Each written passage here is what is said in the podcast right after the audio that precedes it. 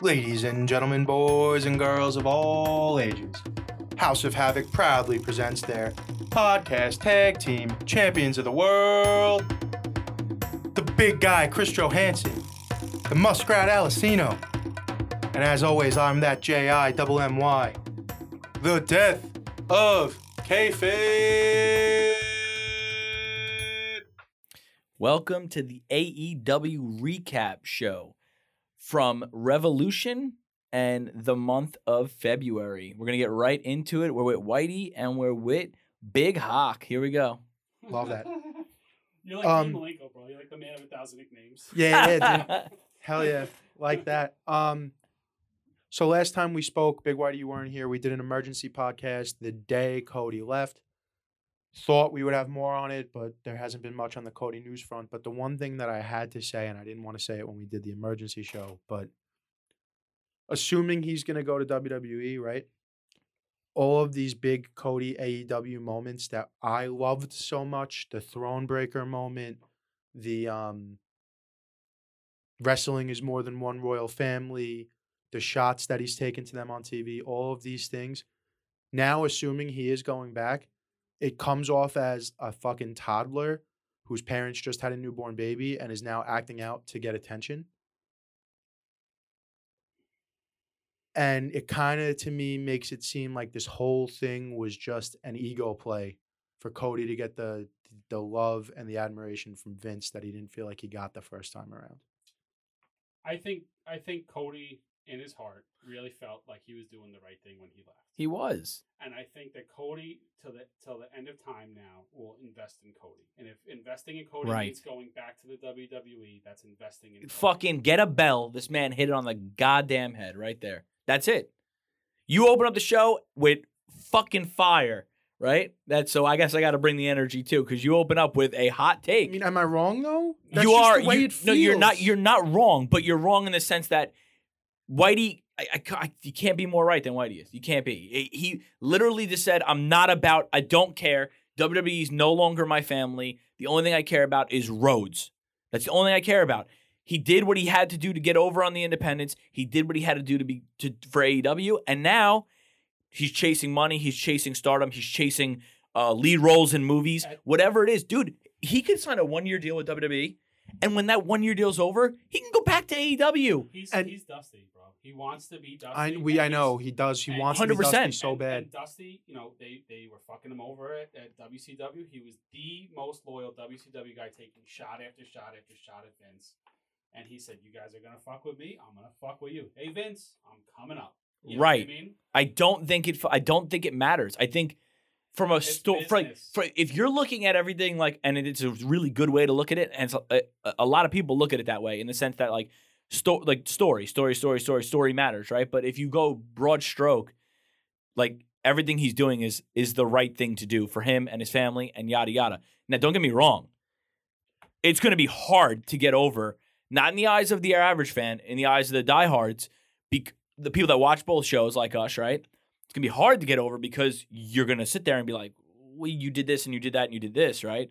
But there's just as easy, like, he could go there for one year and turn around and come back and somehow lead a Ring of Honor fucking invasion, like we said, a year later. he's kayfabe and all of us. Bro. He's kayfabe and all of us. You think And so? yeah, I think I think only he knows. I think he knows exactly what he's going to do. I think he has a three year plan lined up. Well, I brought up the idea of like if if you want to do this short term deal with Vince, um, what I don't know if I ever brought this up to you, maybe in text, not in person. What if there's some sort of language in this deal where it's like, yeah, fine, like I'll come over, we'll do WrestleMania, I'll do the work, I'll do the job, gonna be a big pop, whatever. It's like, but then I want Seth and Roman in a year's time at Double or Nothing, and we're doing a Shield angle. That's what I said to you. I wish would be, you know, if if if they do that, if they if they've orchestrated it since day one, fuck yeah. Yeah, I'm into it. Since, since nothing would have been bigger since the NWO. If the Shield showed up on if they fucking like give Tony Khan the license the IP for the song and they do the whole Shield E deal and not this not 2022 2023 double or nothing a year down the line from now I think that would be amazing Yeah. um now I, again I said this then T- I'll TK say it would be now about it. TK would Of be course about he it. would. cuz if it makes dollars it makes sense dude Exactly. TK and Vince both are businessmen, and I A think Vince hundred doesn't percent. want to get into a fucking war again. He's like, I've been down that road. He's like, I don't Took got- years off his life. I don't. Got, he's like, I don't got it in me again. He's like, I, And th- th- they're not trying to be WWE. It's No. not. They're not trying. They're not WWE light like what Impact turned into in the No, early no, 2010s. exactly. They're its own. They're it's- doing their own thing, it's and its own thing. and Vince understands as well as Tony Khan, as well as Matt, um, whatever his name is, the guy who owns GCW, that Brett Lauderdale. Brett Lauderdale. Sorry, I don't know why I was thinking his name was Matt. Um, success for AEW is good for WWE. Right. Success for WWE is good for AEW. Right. It's good for GCW. It's good for NYWC. It's the Who- business succeeds. Everybody. Who does it succeeds. help more if Cody Rhodes shows up on at, at Mania? Vince. In the short term, Vince. If this turns into this whole big thing, See, now I feel the if opposite. Cody, if Cody never steps foot in an AEW ring again, it does not do as much for AEW. I as it feel the does for opposite. Vince. I feel like if he shows up, especially if he, it, I- especially if he shows up with that entrance, anywhere near similar gear, if he shows up, I think it propels AEW I think, in short term, long term WWE. If he if he jumps into a long term program on WWE, obviously he's bringing more eyes to E, WWE's, WWE's product, you know. But short term, he shows up for a fucking one night stand. here- here's the thing. I think like when Jeff showed up like, on on Wednesday. Which we'll get to, but eh, no, I'm just saying. But when that music hit, his music hit. You know, like the real. Didn't do it for me, but go ahead. Well, they didn't get the edited. WWE had an edited version. They just played the song as recorded. But Right. So, but I'm saying that made that pop that much bigger. Jeff was going to get a big pop, but I think he would have got a huge pop if he came out to similar creatures too, though. No, I just yeah, I just think he it was using so. that in his most recent SmackDown run. He was I using just think it similar was so creatures. set up that it took away from. Well, and it was so overreported. You know what I mean? It was so overreported, It's and we just- knew it was going to come. it's the so internet. You know, what I mean? Um, No, I know, but then you I can mean- tell the breakup. Like it was just so you know. it's not well. d- Brett did. Uh, Jeff Jeff rather did that small little YouTube podcast with the guy, and he basically said, "I'm going to Yeah, AEW," you're going, yeah. and this was like two weeks before. But I think the music made that pop. You know what I'm saying? hundred percent. But because once they said they were doing the the AHFL meeting, yeah, you knew. That's You what I'm knew saying. The you writing knew, was on the yeah. wall, but Because, like- sometimes we do know. That's not the point, Like you know. if Cody comes out to his uh, his old WWF theme will not be nearly as big as if he comes out. To No, that's what I'm saying. He has to come out.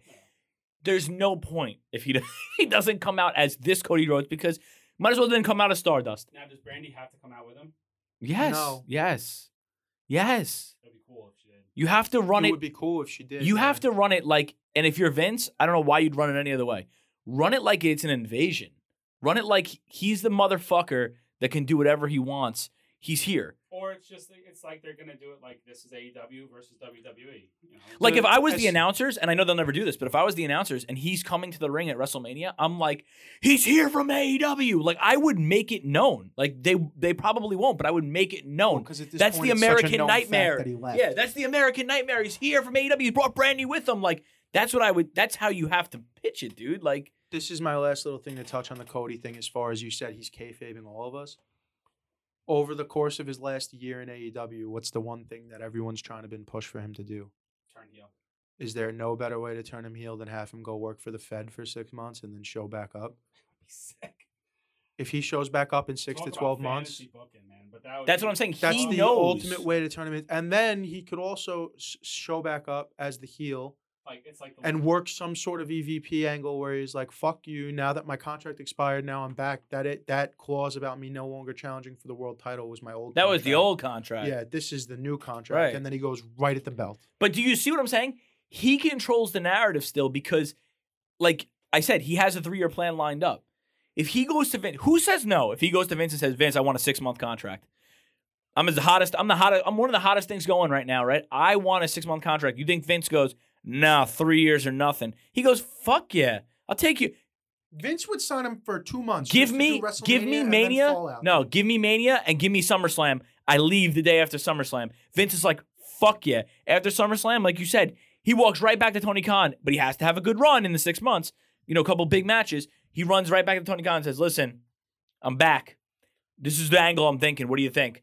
I think it's Who much- says no? Tony Khan says no? Shut the fuck I up. think, No, he it's, doesn't. I think it's much more realistic that they use a different way to bring him back into the fold, which is a good segue for our next con- uh, conversation.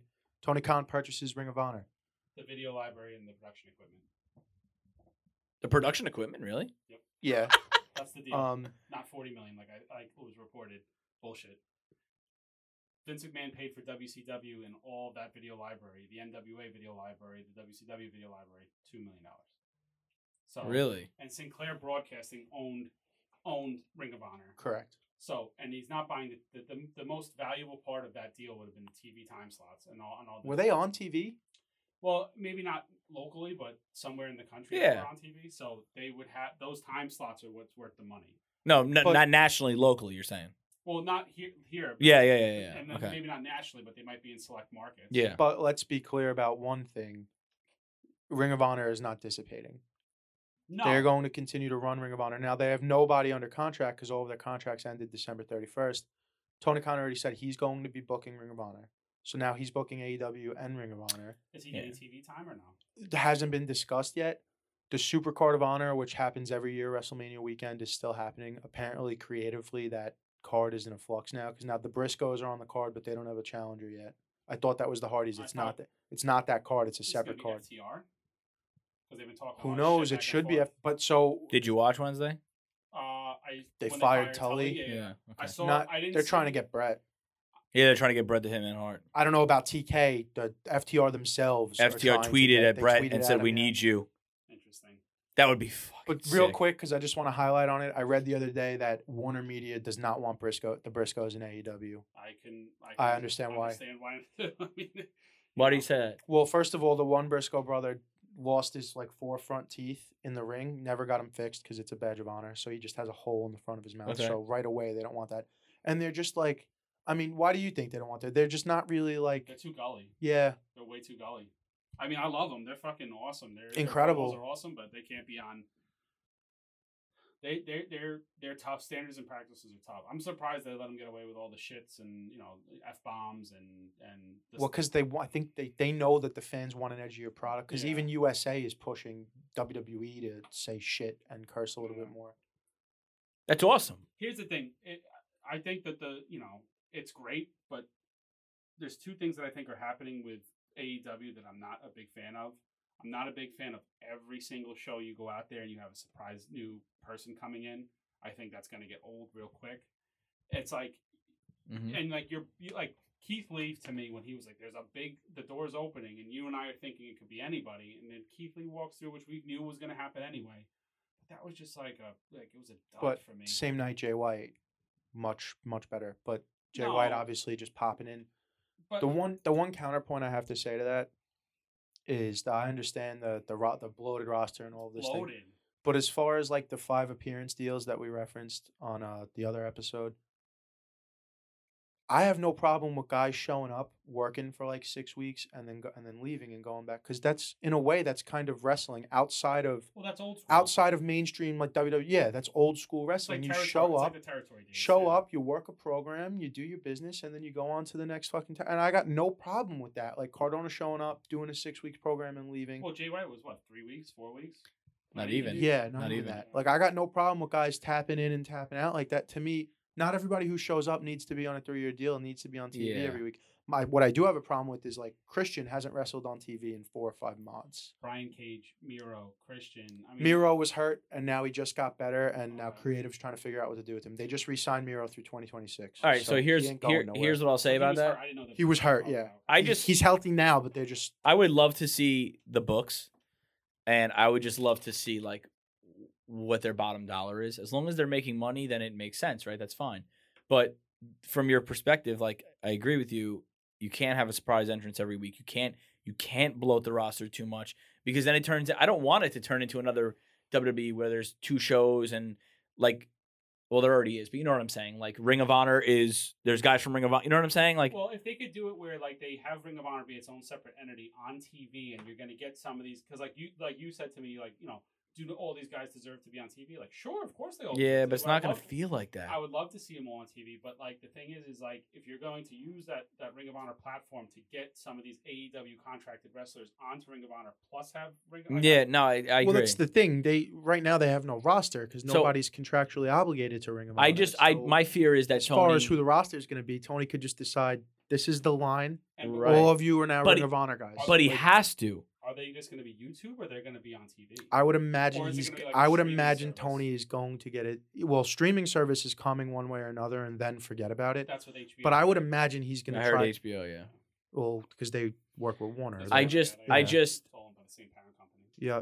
I just don't want him to keep bringing guys in on these three year deals, these these large contracts because he feels like he needs them, because he feels like he needs to get this guy. You know what I mean? Like, Well, but so t- to to counter that too, because like, isn't it, isn't that what WCW did? wasn't wasn't the Right, but Wasn't so their I'm gonna- biggest issue I'm the going to bloated counter contracts? you. I'm going to counter you right now. Well, no, that wasn't really the biggest issue because The, they had the money biggest to do issue that. was Warner Media didn't want wrestling on their Warner pro, Media on their didn't want program. Well, Programming. okay. Yeah. Yeah. Yeah. So they kept squeezing him and squeezing him and squeezing him. It was just to counter the WCW argument and the bloated contracts, first of all, the three of them in the NWO had clauses in their deal that nobody could make more than them, correct? I think just Nash and Hall. Just Nash. So every time Hogan some was the top paid and he couldn't be touched. every time somebody signed that got paid more than Nash and Hall, Nash and Hall's salary went up to one dollar above that. So the way it worked out was Hogan was the top guy and he had the untouchable, like godlike contract. And then Hall and Nash's contract were like, we want to make the most money in the company less than Hogan. So if Hogan's making four, so in turn Hogan's contract would always go up because Hall and Nash's contract would always go up. Because say they bring in Bret Hart, so Bret Hart's going to make an astronomical amount of money, but Hogan's got to make more than that. Hall and Nash got to make more than that. So it's like that's Yeah. and the, and so the structure- ego is really kind of what got to Right, them. and, right, and the right. structure the structure was that TNT did not give them any money to produce their show. Like TNT gives like a lot of the money for WWE to produce SmackDown, where TNT was like, "You're your own entity. You're gonna pay for your own shows. You're gonna pay your own co- your wrestlers. Like we're you know you have Turner money, but like this is your budget for the year. Spend it. You know what I mean? And to their credit, a lot of guys were showing up to wrestle, and checks from the week before were bouncing. no, that never So- ne- that, that was ECW, not not Oh, ECW. Yeah. Sorry. that was Paulie. Paulie was not paying people. But so my counterpoint to the bloated roster of the WCW is they would just sign these contracts to get guys, especially if it meant stealing top draws from WWF because they were fighting a war. Right. Tony Khan is avoiding that problem by not signing Cody because he has a talent budget and he's sticking to his talent budget. I don't think that's why. That's uh, my personal opinion. I don't think that's why. I think it's because Cody wanted more creative freedom, and Tony Khan took it away from him. And I think well, and he had a falling out with like the with the rest of the elite. No, Yeah, the Bu- especially the Bucks. Allegedly, yeah. Yeah, allegedly, but I think Cody wanted I think Cody was given some sort of creative freedom in the beginning and he was like helping Tony book it. And I think Tony was like, "Okay, I'm on my feet now. I think I understand how this industry works." This is my opinion. I think he looked at Danielson and Punk getting three years, four or five million, right? That's what Punk got. Well, whatever their contracts. I were. think Danielson looked at the. Uh, I'm sorry, Cody looked at the, the two contracts that Danielson and Punk got and said, "I want mo- their money or or, t- or money bigger than them."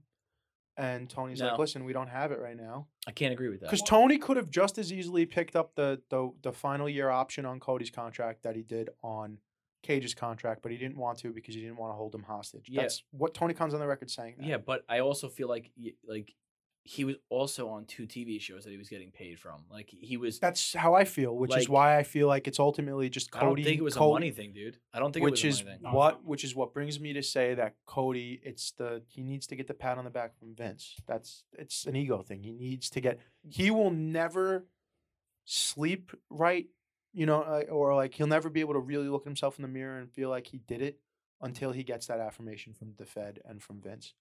That's what I have to say on it. All right. well, Um I still think it's you know if Vince is going to offer him a big fat check. He's not 100%. percent. You know because it's Cody's going to do what's Cody. he's does. making his money regardless. That's So- not, you know. I'm not worried about the money because I think Tony Khan doesn't get you don't get to be what the cons are without having some financial uh, Oh yeah. So they're not like, sense about and, it. and the other thing is like from a business standpoint, like I always, I'm thinking about this, like th- they, they are not public.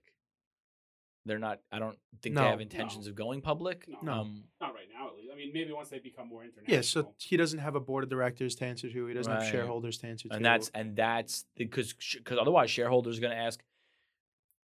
Yeah. do it- we, it's- do we it- really need forty something year old punk on four million a year? Like, do we really need to? You know, we're in the red. This like shit like Y- that. E, Yeah, that's what I'm saying. N- uh, i- It, the problem is a lot of it's not going to be like AW goes public. It's not going to be us buying shares. It's going to be institution institutions buying them, and then they're like you said, they're going to be asking, well, how do we get this number lower? How do we get this number higher? What could we do? And then that's when it turns into what WWE is, m- and it's you know it's more about the bottom line than it is about the product. In the most recent future, you know, in the most recent future, most recent past. So what do we got next? We'll do it this way. On a scale of one to ten, how big of a deal is Jeff Hardy's arrival at All Elite Wrestling? Six.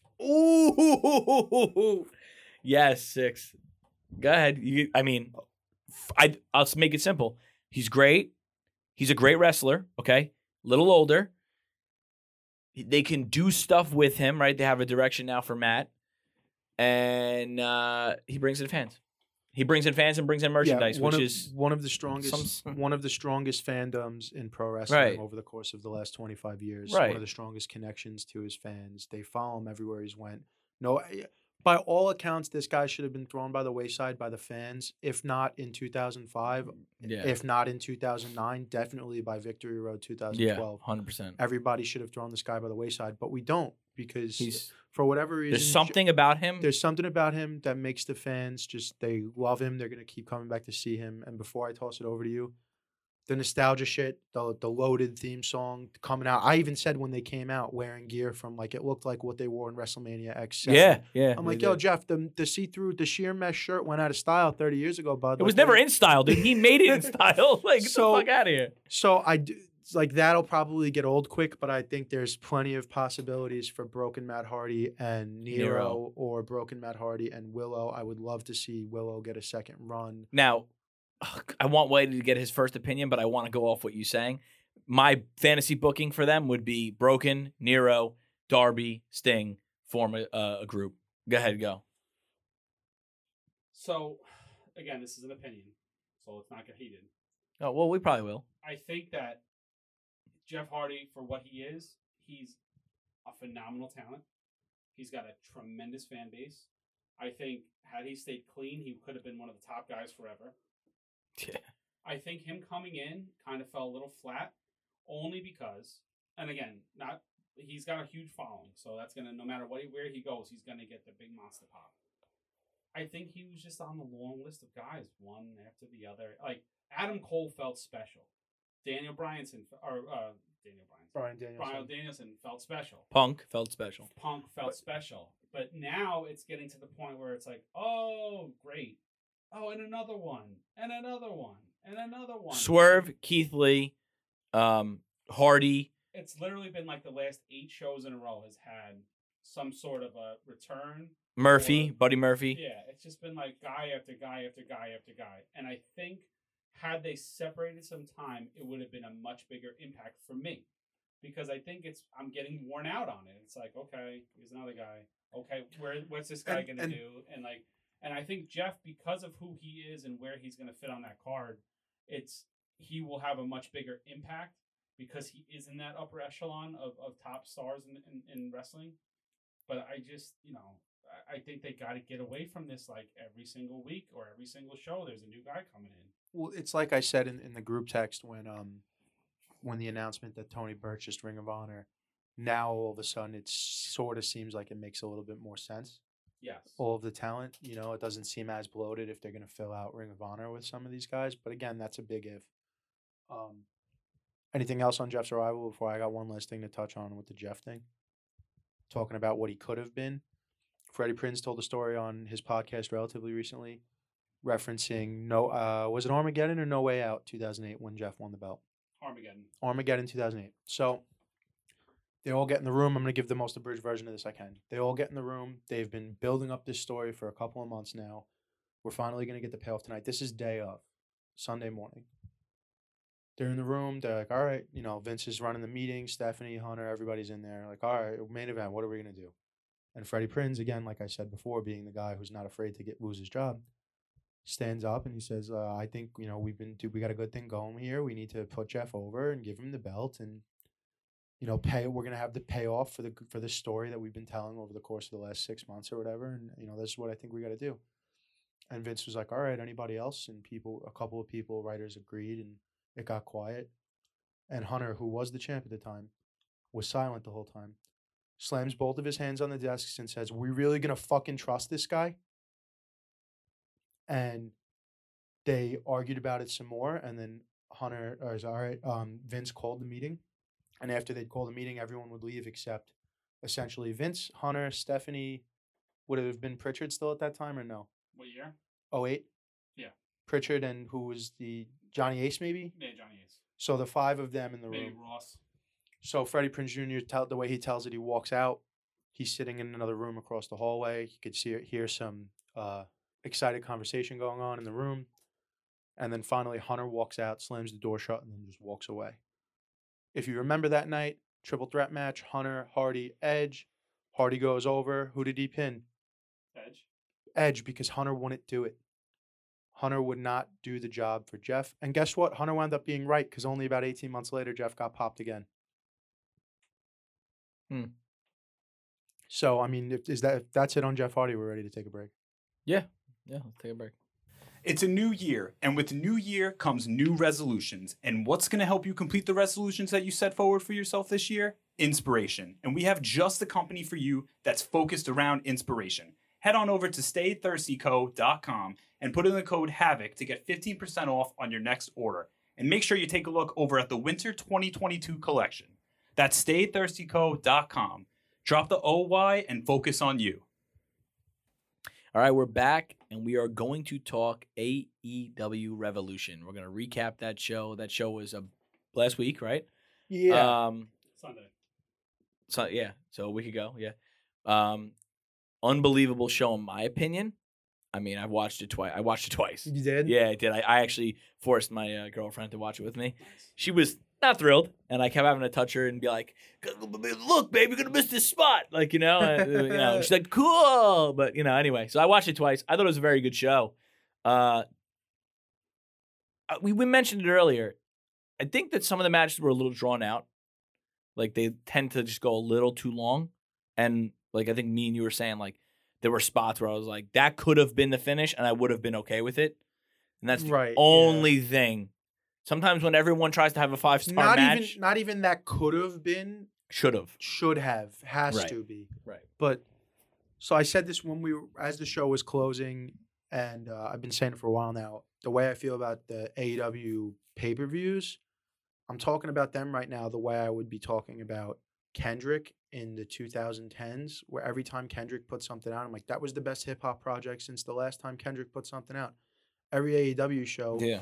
feels like that's the best wrestling show I've seen since the last AEW pay per view. And Revolution, I felt the same way again. And I'm not, maybe I am w- wearing the glasses a little bit, and we know how Meltzer is and how he could get. He's not that like loose with his rating system, though. I think four or five matches were four and three quarter stars. Well, Meltzer loves. E He AEW. loves the box. He, lo- loves the box yeah, so and much. He loves AEW. All right. So I, I have to just preface everything I'm going to say before I say this is I did not watch the pay per view. I've read a tremendous amount of reviews. I've listened to a tremendous amount of reviews on podcasts. I've watched highlights and clips. Yeah. So from what I'll from what I've been told, Eddie and Jericho had the best match of the night.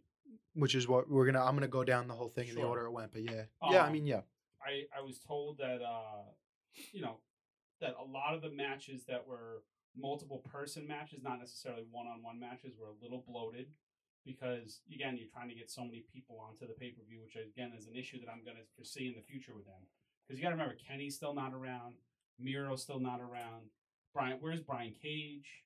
You know what I mean? Lance Archer was not on that pay per view. You know, you have a lot of their top talent not around for it, and you're trying to put people in to try to get everybody on the pay per view. So the only thing I'll say before we start reviewing is I think that people are always going to find me included are always going to find something to complain about. And even when it's a really good show, yeah, if you if you break it down deeper, you could say you could say what he said, you know what I mean? So when it's a really bad show, you say, "Oh, the show is shit." When it's a really good show, you say, "Well, here are the issues I had with it." So no matter what, there's always something to to it. Right. So I I I, I understand what he's saying, but at some point we just kind of have to step back and say that was just a good wrestling show. You know what I mean? Regardless of what what, what went down. So Right. I mean, so like everybody, you know, person by person, fan by fan, has their own definition of what makes a great wrestling show. Th- The what one- makes a good match? Here's what makes Revolution great, in my opinion. We got one, two, nine main card matches, nine different styles of wrestling. 100%, Everything gave you something different. hundred percent. The, And did you hear that- the crowd? Did you hear the crowd fell flat? They said Well, it's a long show. I mean, with the pre-show and then also, you know, it's a four. It was a four-hour pay-per-view, I think. Yeah. yeah.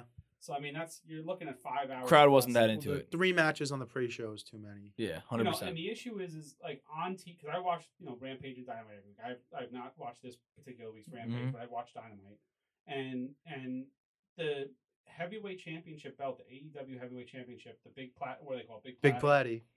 it's not held in the highest regard.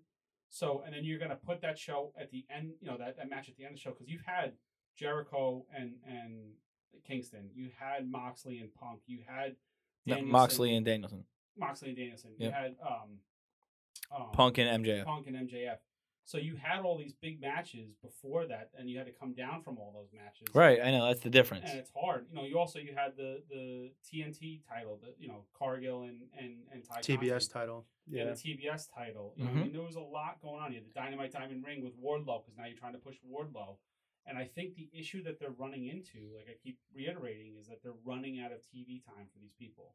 When you have a when you only have four pay per views a year and you only have three hours of on, you know television a week, because like I don't I don't watch Dark and Elevation. But every that's week. not that's not for them a a lot of the time. You know, it's not for the main roster, so to speak. no I- Storylines. I understand, but it's like you're still trying to find, you know, because now you have Keith Lee, you have the House of Black, you have, you know, where's where's really other than being like the bitches to to Hangman, where has Dark Order been? You know, you're not seeing John. They've been flopped. They've been flopping around since Brody passed. No, I Unfortunately, know. It's just it's it's. But that's the thing. Is like those are the guys that I want to see. I want to see these guys. Like I'm ch- I for me, I want to change the channel to see something different at this point. Well, they're starting to set the breadcrumbs for the Dark Order and leaving Hangman. yeah, You yeah. didn't- no, no. did I, you see that? I saw I saw that after the you know because he picked whatever. For, He picked the Bucks, and Yeah. then they they were like Johnny was like, "Oh, who's gonna do it? Me and Alex? You want Anna J?" And he was like, "Oh no, like I promised the Bucks I'd let them uh, right. get their hands on whoever again." So, but, But then the Bucks said, "We're out. Like we're not touching Hangman." Right. But again, get, just getting back to the main point, I just think that they're. I hope that they could do something positive with Ring of Honor and spread this roster out because I want to see all these guys wrestle, but it's difficult now because it's like there's so much wrestling to watch. You know, you have three hours of Raw, two hours of SmackDown, two hours of Dynamite, and another hour of that. Plus, Yeah. if you watch Impact or you watch anything else, it's it's a tough. lot. Well, I mean, eventually you're gonna have to pick and choose. You can't. Right, watch you're them gonna have to all. have That's some why- fandom to one. That's why we're gonna have you know this is for you. WWE is for this kind of person. AEW might be for this no, Oh, I kind know. of But fan. if we're and going to be doing a podcast like this, you got to watch. as it's much a as- lot of stuff. Yeah. It's a lot to, to cover to try to, to you know. And again, I love wrestling and I'll watch as much wrestling as possible. But it's you know, I think AEW needs to kind of pump the brakes a little bit on bringing guys in because it sounds like everything's getting bloated. So we're gonna grade each match. Is that the plan? What's what's the plan here? Yeah, grade it. Talk Recount- about it. Go ahead. Jericho versus Eddie opened the show. Red hot. The right match to open the show.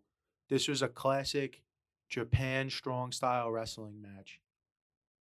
I mean, Kingston to me, it's a shame he's so old before he's getting his due because Kingston's amazing. And I know it's because he's, again, one of these guys who's probably not, he says, I'm not a sports entertainer.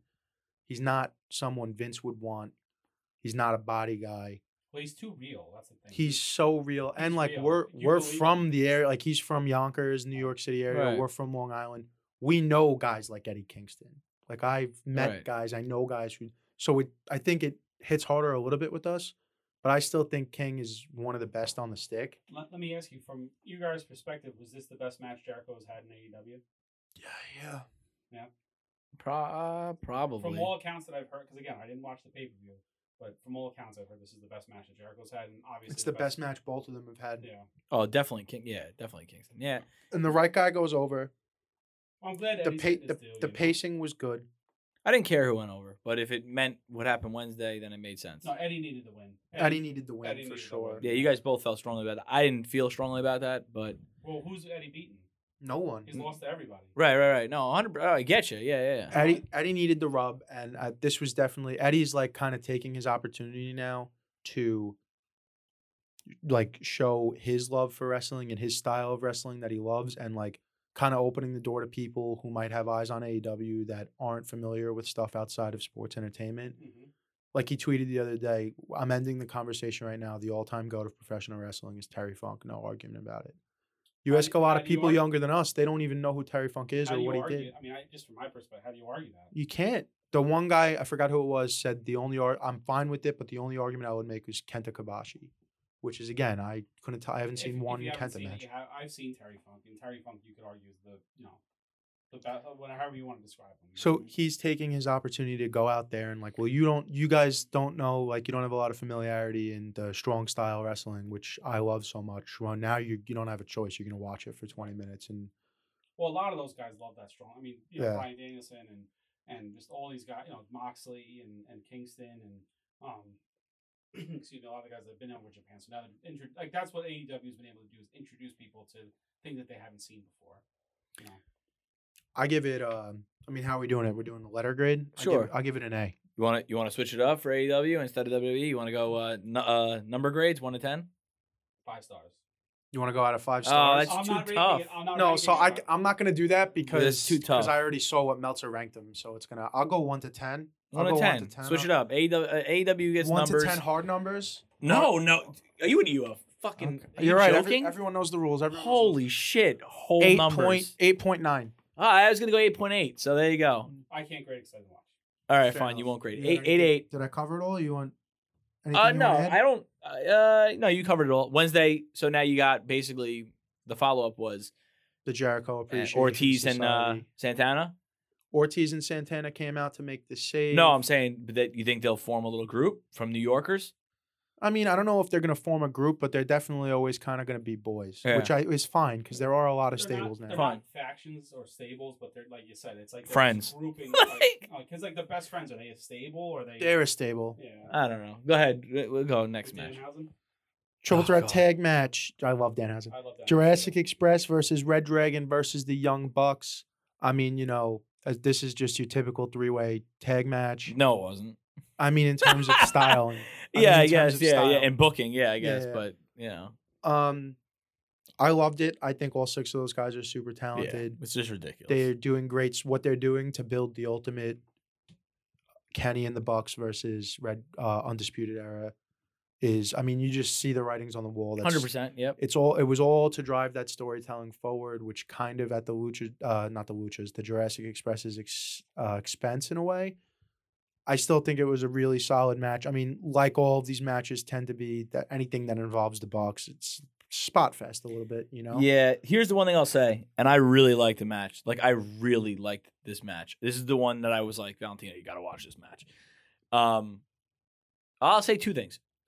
A little too much with the super kicks. Well, We I- get it. Yeah, It's well, a I- super kick party. We get it. Take it easy. My No- problem with the super kicks comes much later, but And right. And the other thing is Doomsday. the Doomsday device. The Doomsday I device. fucking hate when people kick out of the Doomsday device, You never dude. kick out of the Tuesday advice. The well, Lu- they kicked out. They- Don't get well, me they- started. well, they Don't get did, me dude. started. I There don't were even- there were two spots in this where I was like, "Yo, if that's gonna end it, like that's gotta end it." You know what I mean? Like, yeah, they did like Luchasaurus had him up on his shoulders, and you know Jack Perry did like the jump from the apron to the outside, jump off the rope onto the top, and then did the it was it but was a no sick- hand, no hands on the ropes. Yeah, he did the jumping, you know, did a jumping the whole time. It was a sick take on the Doomsday device. But if you're gonna do the Doomsday device in any capacity, one, two, three, or someone breaks the pin up, no fucking clean kick out of the Doomsday device. I won't have it. Yeah, He- Here's my issue. I think that Red Dragon has phenomenal psychology, yeah. wrestling Yeah. psychology. I think the Bucks have the absolute worst wrestling psychology. And again, this is a, one man's opinion, but I think the Bucks are overwhelmingly talented in what their abilities are in the ring. Yeah. They I mean, that's can't obvious, yeah. Sell for shit. They can't tell a story for shit. They're spot monkeys to the the, the tenth degree. I think they're again hugely talented, and and if they could just learn to- Absolute heat magnets. yes. Oh my god, dude, But the they're really- goatees. I was like, this guy. This but they're they're two like they're two out of five because they can't sell, they can't tell a story, or three out of five I'll give them because they can talk. You know they they they they're good great heels. They can perform the moves like nobody's business, and they can go like nobody's business, but they can't tell a story. they can't So a sell. guy like Cesaro is great at everything, and that's fine. But sometimes, or I should say, above average at everything, right? But sometimes you don't need that. Sometimes you could be really good at just a few things and get by, and they, Can- that's what they do. Can I just make an argument more? And I'm gonna pose it as a question, and I'm like, we don't have to overkill it. But do you think the reason that the Bucks specifically, but a lot, because AEW does get blasted for being a spot fest, but I don't E think it's just AEW. I think it's the way wrestling is right no, now. it is the way wrestling is. Yep. But uh, my argument that I'm going to pose in the form of the question are the Bucks the way they are as in terms of their you know the super kicks and the high spots and not as much on the psychology aspect of it. Do you think that might be because they came from the indies in a time where there was no scripted television where you have a lot of people that might be at a live show for the first time or a clip might get put up on Instagram and what's going to pop? What's going to pop on Instagram for uh, for Ring of Honor Well, when they're not that's- on TV? That's but that's the, the issue. high spot, the Canadian destroyer off the ladder, Yeah, whatever but it that's is. the issue. Is like you know when when I'm watching a match, I want to see them tell a story. Like Punk and MJF, from all accounts that I've seen, told a phenomenal story in the ring. You know, and they were slow, they were plotting, they weren't high impact, high octane. Where this match was like 100 miles an hour from the start to the finish. You know, and I think that when you like Shawn Michaels could do all the shit that the Young Bucks do. You know what I mean? But he would tell a story in doing all like he would utilize what he could do to tell a story. And I think if the Bucks could learn how to do that, then they would be, in my opinion, the greatest tag team in the world. But as of right now, I think that they're not even the greatest tag team on their own roster. You know what I mean? I think, and and again, I'm an old school guy, so You're gonna say FTR? yeah, Yeah, 100%. FTR. might be. All because they right, tell because they tell a story, right. That's fine. And I But don't know- that's but that's I don't know if you guys picked up on this or not. The tag ropes are only in the ring when FTR wrestles. Yes, They're not even on the ring unless FTR is there. right, really. Yeah. because they're the only ones who They're the believe only in it. ones who, and it's part of their deal now is that they like Dax makes an effort to show you that he's grabbing like, the rope. Dante Martin, that's a guy who can sell. Like that guy sells like like a fucking champ. You know what I mean? He goes out there. Takes His it- brother is so lucky he didn't take off without him over the course of the last Oh, year. I, that's what I'm saying. No, Dante is the one that was there, right? Or- Yeah, Darius is the one. Darius Darius. Darius is came so back. lucky that Yeah. Dante didn't take off without him. because Dante's you know he he can he can sell his ass off. He knows how to tell a story. He's got phenomenal facial expressions. He and he can do all that stuff the Bucks do, but he knows how to tell a story with it. If I'm a tag team indie wrestler, like my brother, like me and my brother are tag team, I don't know. Like, our my goal is to go to eight. Like, my goal is to make it to eight. Like, Right. AEW is making it. You know what I mean? WWE is not. They just don't value tag teams, which is fine. I agree with you. FTR probably is the best, definitely psychologically in the world, but But you could also you can make an argument for the Lucha Brothers when Phoenix is healthy. You can make an I think I look. you can make like there's a there's, there's My favorite is now- is the Lucha Brothers. yeah, you If know, I had to choose, you can make an argument that Santana and Ortiz are one of the top tag teams. You can make an argument that Jungle Boy and Luchasaurus are, are one of the top tag teams. so Their their tag team division is loaded. The and now you just added Jeff Hard. and Matt. Yeah. So, I mean, yeah, it's so i- like- if I had to, and Jeff and Matt are gonna want to win those titles. and I like Mm, no, No, I like- it's gonna happen. You know it's gonna happen. that'd be that's that's bad booking in my opinion. But if they I had, will eventually. If I yeah, Sure. eventually, if I had to rank them right now, like just really quickly off the top, I would say it would be uh, Lucha Bros, then Jurassic for me, for me, personal preference. Uh, Lucha Bros, Jurassic Express, FTR, and then the Young Bucks. That's how I would go. I think Red Dragon might be That's just- pu- Red Dragon's up pushing there. No, but that's pushing just the that's, Bucks that's for the fourth just spot. Yeah. that's just the way I view it. That's the way I like. I like that's that's what I like. I love- Anyway, I love their psychology together, O'Reilly and Fish. They're, they're Oh, No, yeah. well, all three of them. Are, Yeah. The under, and I think that I don't know if it's not official yet, but they address them on social media as the Undisputed Originals. Okay. So I don't know if that's going to be their name going, but we'll see. I'm gonna give it an eight four. I think it's a little less than the first match because it's obviously less psychology, more high spots. I am a high spot guy. I like high spots. I like to see things that I wouldn't be able to see at, at a different program. So that's why I I, go. like I said, I'm just I'm just I like a story. I want to Right. watch the matches. Story's great, but you don't need a story for this because we knew Jurassic Express needed to go over to continue the story for everybody else. that was fine. the, the, yeah, I mean it's a good setup story for the match, and um, you need uh, not you need, but AEW feels like you need one car crash per show, right? And this is really their car crash of the show. Yeah, I'm gonna go eight four. I went eight four. To say Not grading. What? Not grading it. Yeah, I know. Just just remind me. so. We're very close in both grades. Face of the Revolution ladder match. As far as multi-man ladder match goes, pretty solid. You know, not, not I don't. I'm trying to think if there's any crazy spots that really. Uh, This, yes. this was just the vehicle to get Wardlow over, though, right? right, but so mm, here's yeah, my but- problem. Here is my problem with it, and I'm not saying you have to do a Money in the Bank type of deal because obviously you're not going to want to do that. The match is on Wednesday night at St. Patrick's Day Slam. Scorpio Sky just went over, and Oh, that plan that's- and that was planned for a year. The whole Sammy dropping it to Cody, then winning it back from Cody, then eventually losing it to Scorpio Sky has been in p- a plan for the last year. Okay, Scorpio Sky is looking to go 30 and 0 in the, over the course of the last year, and he will. and he will. So what is now? I know what we're gonna do is MJF's going to wind up getting involved. We're gonna Right. have MJF Wardlow at Double or Nothing. But my point is, Why not? Have the whole somebody else point of the take face of the over it? revolution ladder match is to propel a superstar in a way, right? They Similar are. to the way, yeah, they are, but he's not going to get the payoff of the title win because now he's going to get dragged into the MJF feud, and so like it kind of feels like you're in one of these WWE situations where you wrote yourself into a corner because Scorpio Sky has to go over, but Wardlow needs to keep looking strong too, right? Well, th- this And that's my problem with it. I know the MJF storyline is going to ultimately pay off. And you know how much I feel about Mike Wardlow. If I was having a draft right now of any active wrestler to start my own promotion, I'm taking him in the first round. okay, a little silly, but all right. Uh, uh, no, no, I, No. I don't way. think it. I think first round's a little silly no. I for think- three people. If us three did it, you take him in the first round. Probably.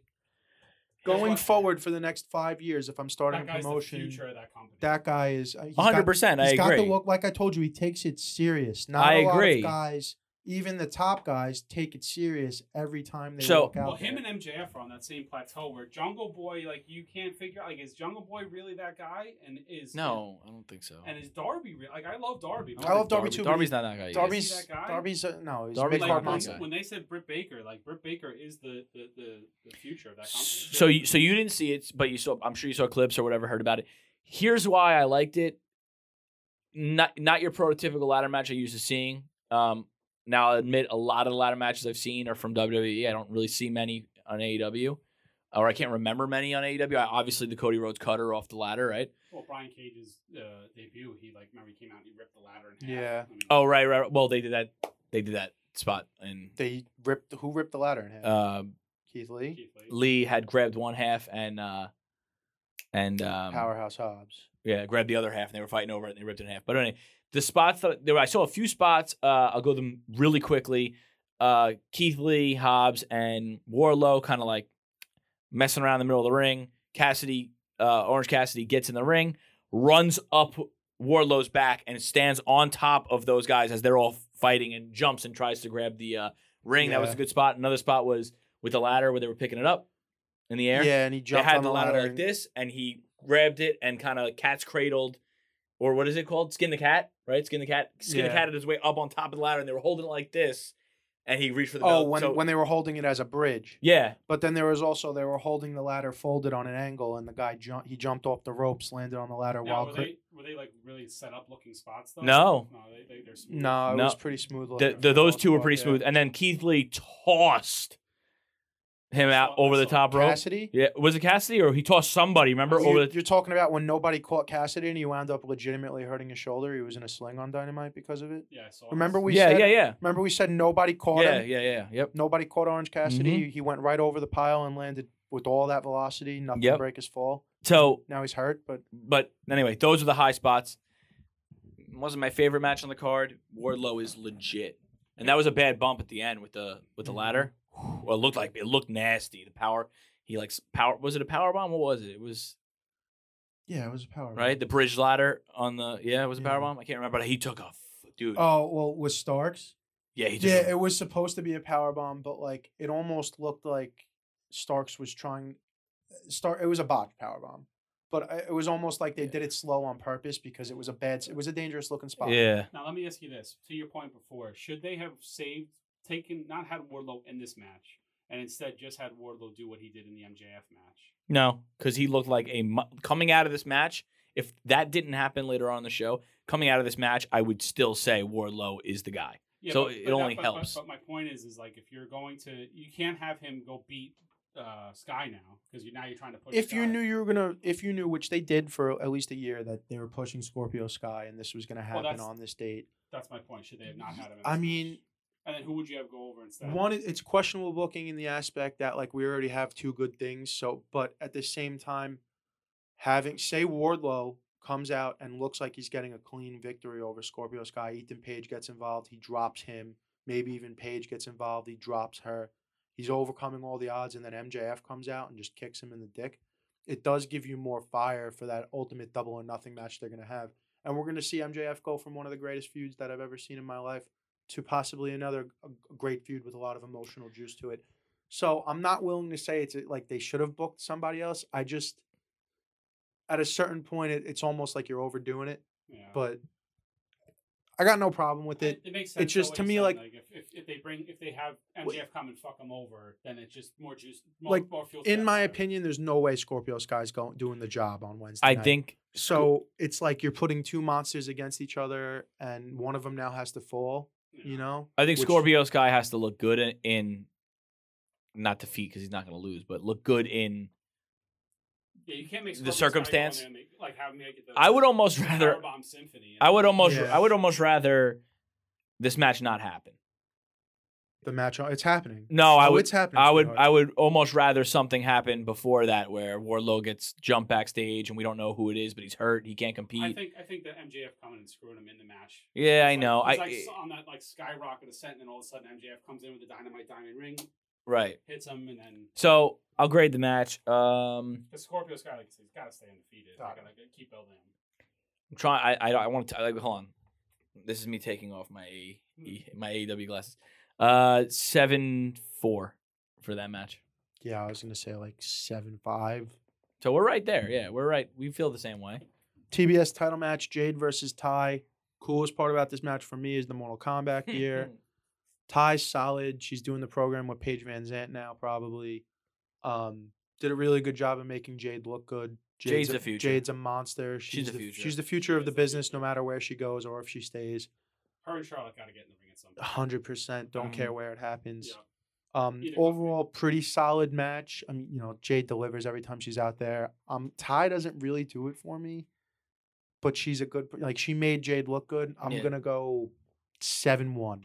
Had a lot of emotions about Jade at that night, but whatever. But, um, I'm gonna go seven one. I, eh, I'm gonna go six eight.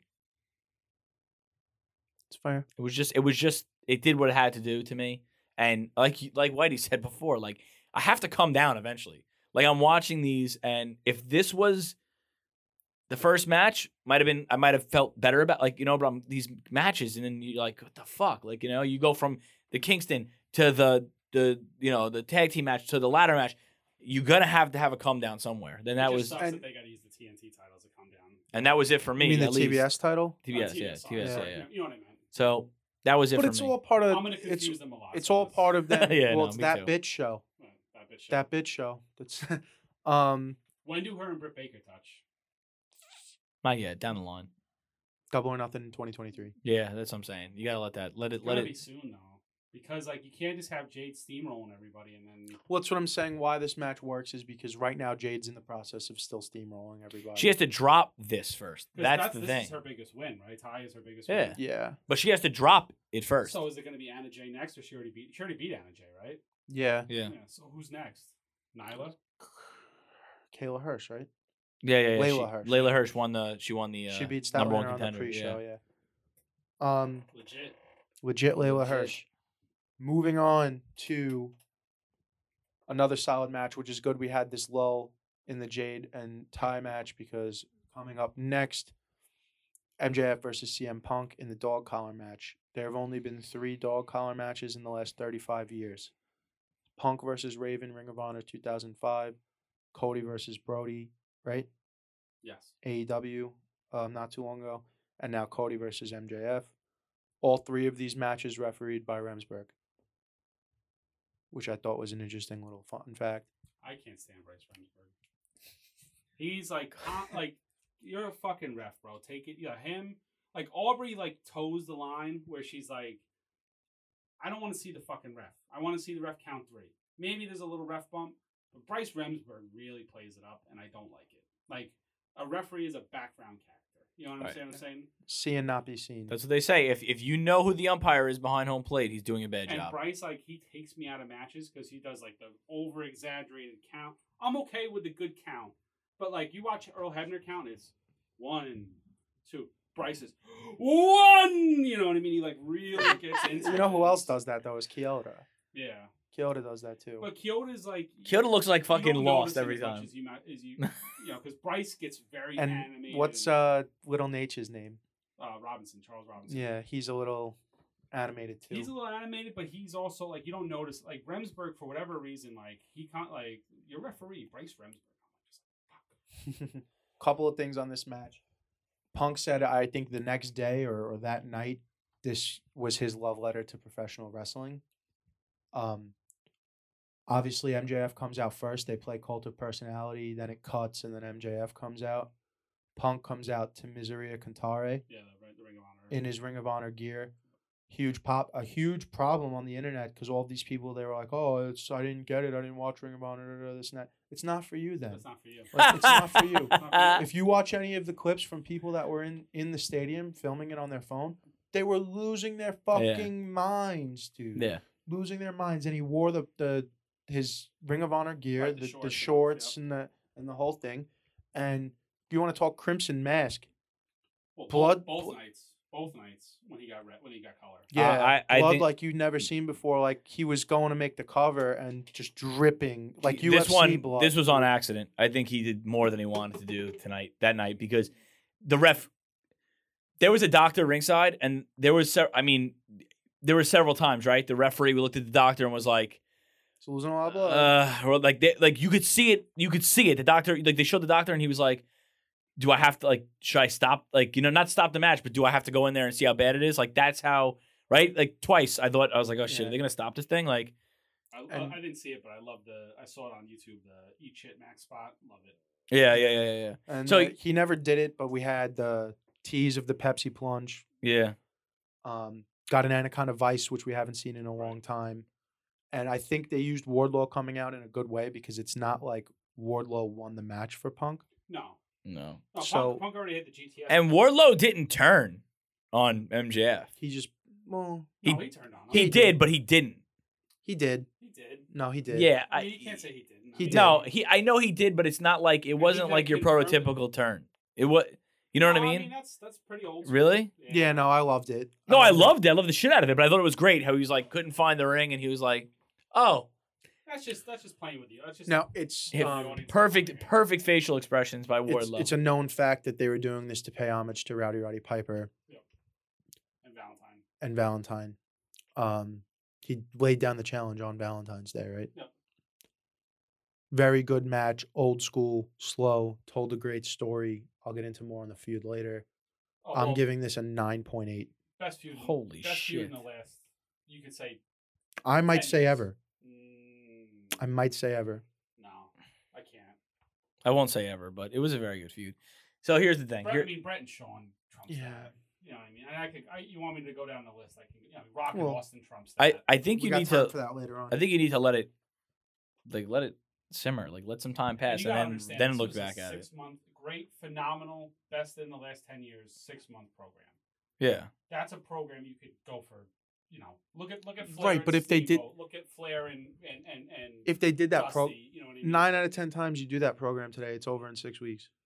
I, I I understand the argument in relation to time, but I'm just saying it was six months. I mean, they they, they could have easily got one more match out of that, you know. And I know that this, They, felt- this yeah, but this- Punk's facing the clock too. No, I get it. I think Punk. I think think the biggest problem with that is Punk has a He's- lot to do in a little time. He's not going to have another feud like that though. This was the feud, you know what Yeah. I mean? This I was the feud. Don't I guess because it came off so good, but I think he will have another six month run with somebody. I think he will have another long feud with somebody, Like this. and I think he will be a heel at at some point. So like you got to. We say all these things that we want Yeah, him but to do. What, what face is over enough for him to be a heel where it feels this important? We don't know. I'm not saying it's going to happen the next. I'm saying right. If yeah. you say if you were going to No, I don't turn know. him today. Nope, I in wouldn't be able to tell you. AEW, I mean, even with Hangman, it would just be like, all right, he's going to beat Hangman. Who's next? No, no, no. I wouldn't be able to tell you. I wouldn't. I Yeah, wouldn't be you able know, to tell 'cause you. They don't have another another face over like that. Mike Wardlow. Eventually. Yeah, but eventually, not but- now, not right now. Not Anyway. right now, but he doesn't need to get into that right now. Anyway, my take on the match is, I, Punk notoriously anybody who watches wrestling right slow starter right we could agree with that that he's a slow starter he tells well, the story MJF right? slow starter too, though. right well They're both storytellers. That's why. this match was perfect for a slow start because it's the the, the nature of the match Well, you don't need them whipping each other in the first five minutes of the match with a chain. You No. need to build up. that but it was a match that couldn't be done like that it was it, I think it, I mean giving it a 9-8 means that I, w- I won't like you know that there's like this much room to give a match ever over that if like that's how we're doing the ratings i'll give it a 9-5 it was really it was great Well, uh, but you know what i'm saying I'm If not looking at it on in this aspect. I'm looking at it as if this match by itself, if its max could have been a 10, it reached just shy of of Okay. perfect. You know, I'm not looking at it in comparison to every other match because wrestling has been going on since the nine early 1900s. If you Yeah. want to go back to the Right, days right, of right. Uh, carnivals. uh, okay, of course. I'm not gonna keep a current tab of every fucking grade I've ever given and been like, well, I think this one was better than that one, so I can't Right. give it less than this. I just if the match itself, So nothing. there every mi- match starts with the possibility to be a ten. Out of that possibility, it just fell short of being perfect, and that's how I give it the nine eight. All right. I'm grading it against itself. I go nine five. I think I do think it was fantastic. It's fine. It's a good one. You you should watch it, Whitey. I'm going to. Yeah. I will. As soon as HBO gets that uh, streaming service, I'll be on it. Oh yeah. I was thinking about that the other day. I'm like, I would love to just go watch Double or Nothing 2021. Mhm. Um, Britt Baker versus Thunder Rosa. Thunder Rosa's over like Rover right now. She doesn't really do it for me. I'm not a fan. I think she's ultimately going to wind up taking the strap. I'm not a fan of that either. The match was okay for what it was. Mm. Here's my thing you could tell when Thunder came out for her ring entrance, you could tell she was losing right away. Cause she comes out with this fire every week, and then all of a sudden she comes out and like you watch the replay of her coming out. She's not there. She looks psyched out and it was reported that the change of this match, the finish for this match, was changed multiple times over the last week. So I imagine you're going over. No, you're not. You're going over. No, you're not. All right, no, you're going over. And then she might have walked in Sunday morning. We changed the finish. Brit's Brit's going over, and like, it's not about wins and losses. You need to go fucking sell the idea that you're going to go win this match. Okay, don't be sad, Zach. I'm So gonna get from this the out of- beginning all the way through the end, it just she doesn't do it for me. I love Brit. Here's my problem where we said Brit hit a curb stomp on the title belt and it did not finish the match. Cannot have it. Can't happen. Cannot have it. There's See, no right away. The match, if I was grading it, just hearing that, Right. Yup. goes from a ten to a six. Right. It- Right so away, you it can't be cannot over have now. it. It can't be over a seven to me. And I think it was her second curb stomp. yeah, that she hit. it was. It was a second curve line. So everything basically you're saying about that again, another lull, another another opportunity where now I have now you have to follow up Punk. If I and- still smoked cigarettes, that would have been a smoke break. I would have went outside and That's what I'm smoked saying. a It's cigarette. unfortunate that both girls' matches were that way because they should not be positioned that way. Because if you look at the way WWE positions the women, is that like Charlotte and, and, and Ronda, whether you like it or not, they're closing the night, which they should be. Because whether Ronda's over or not, whether that match is over or not, it's the top female straw in the company, and then arguably one of your top stars. Because Ronda, you know, whether we like it or not, she's a top star. Right. The the one thing that I'll say is that I heard Thunder Rosa was shoot hurt. Uh, well, that's different. But then she came out on Dynamite and still wrestled, and she's gonna wrestle So- again. So I don't know how hurt she really is. Thunder but I- I, Rosa- heard she was shoot hurt. I will say she's a, she's a workhorse in that company. Like she wrestles non-stop. She's a good worker. She's, She's- just something about her doesn't do it for me. she might be the best female worker in the company. because she's working. She's got to have, I can't even tell you how many matches. She's got to have 80, 90 matches. She Like oh. works. overall, Brit's the best. of course, yeah. And and if you ask my opinion, I think Britt holds that title until Jade beats her. Probably. You think? Yeah, Brit's amazing. Britt's Britt's so over. You know, she's the most. She's probably the third most over act on the show. You know, behind MJF and behind Punk, I guess. Yeah. You know, and she's probably the next that next most over. Would you agree or no? I no, I agree. Yeah. Yeah. So I, I- I'm, ge- uh, did you grade it yet? No, I'll go six five. Ah. all right. I mean, we got the same one. I'm going to go six five two. It's fine. Yeah, six five. Um, Where we at? Danielson versus Moxley. Obviously, a good match. One that we never really saw one on one deal in their time in WWE. If I'm mistaken, right? I'm not No. mistaken on that, right? I heard the finish was a little wonky. As far as how Yeah, it was. I heard it was came kind of. It was like kind of like uh ended very abruptly. It did. Yeah, Like, but not like not in like, like it Not didn't- clean. Not didn't make sense. No, it wasn't clean. Yeah.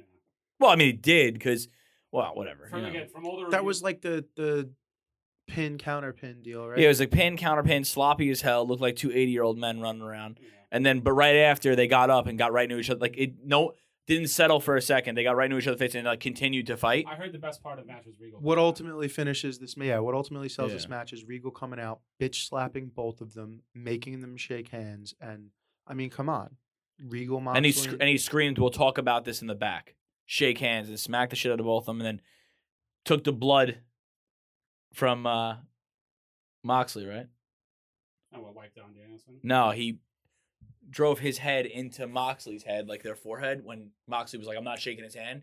He like headbutted him and like rubbed his blood all over Regal. So Regal had Yeah. his blood all over his face. And Regal, you know, great talker, great professional wrestling mind, huge get for AEW. Even if he was never going to be on TV, he's a Yes. huge get for Agreed. AEW. Yeah, hundred percent. And told this like, oh, all these guys coming over. There's too many mouthpieces. There's too many stables. Not this time. There's, I mean, Well, what's- the, everyone's saying this legitimizes. It's gonna be AEW nothing even short of- further. Danielson, Moxley, and Regal is nothing short of awesome. I like already what they did on. I mean, Yeah, you Regal was a saw. little long-winded on Monday on, on Wednesday. I agree Well, with he that. got emotional. Too, He got though. emotional. No, I though. understand, but I think that's a phenomenal pairing, and I think they should just run roughshod over everyone. Hundred percent. yeah, they definitely should. Hundred percent. I agree. Over every, I don't care who you are. I agree. In that company, they run roughshod over you. The match was uh for me. I'm gonna give it a eight two. I'm not really I'm, in that eight two. I'm not really counting the Regal thing. Yeah, I don't. I'm going seven nine Yeah. All right. because I'm taking Regal out of it. Yeah, if you take Regal out of it, like eight two seven nine, so we're averaging about an eight. It was pretty good. Two really super talented guys. They bled a little, you know. They got after it. Finish. I, I didn't love the finish. I really didn't. But then obviously Regal, it makes that makes it makes sense. And n- without a doubt in my mind, Regal got the biggest pop of the night. Hundred percent.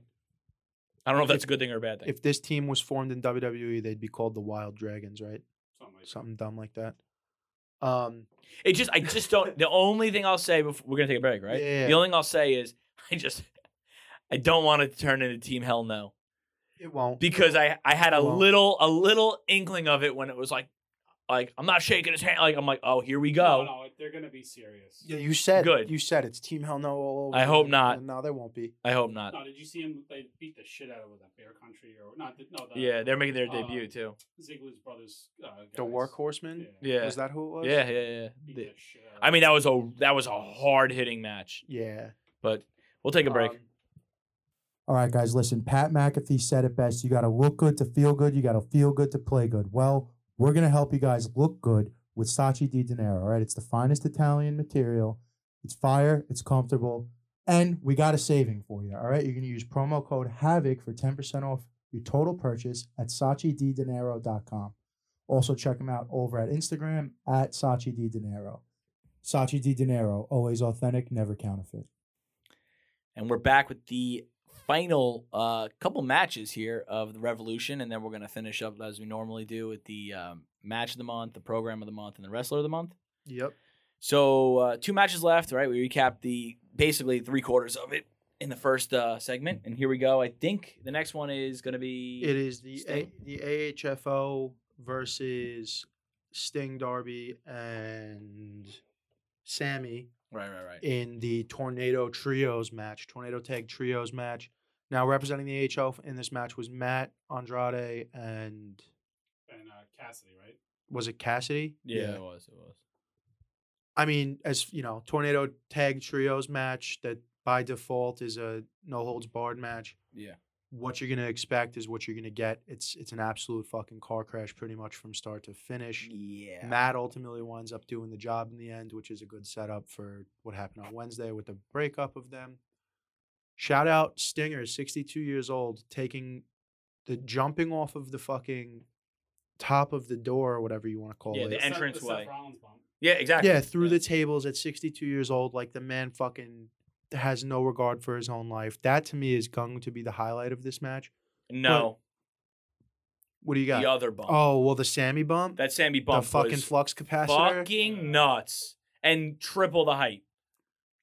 Triple the yeah, height. well, Sammy Oh. Guevara is 28 years old. no, Sting is no, no, no, 62. no, I Third- get it. third is I know, I get it. I get it. Sting's And- bump was great and it's for become, a 62 year old. Sammy's bump was great for anybody on this earth. Like, Yeah, but Sting Sting gets a little little more oomph for his age. I mean, and it's because st- you know it's a big pay per view. Revolution, arguably second biggest show out of the. no, I, four.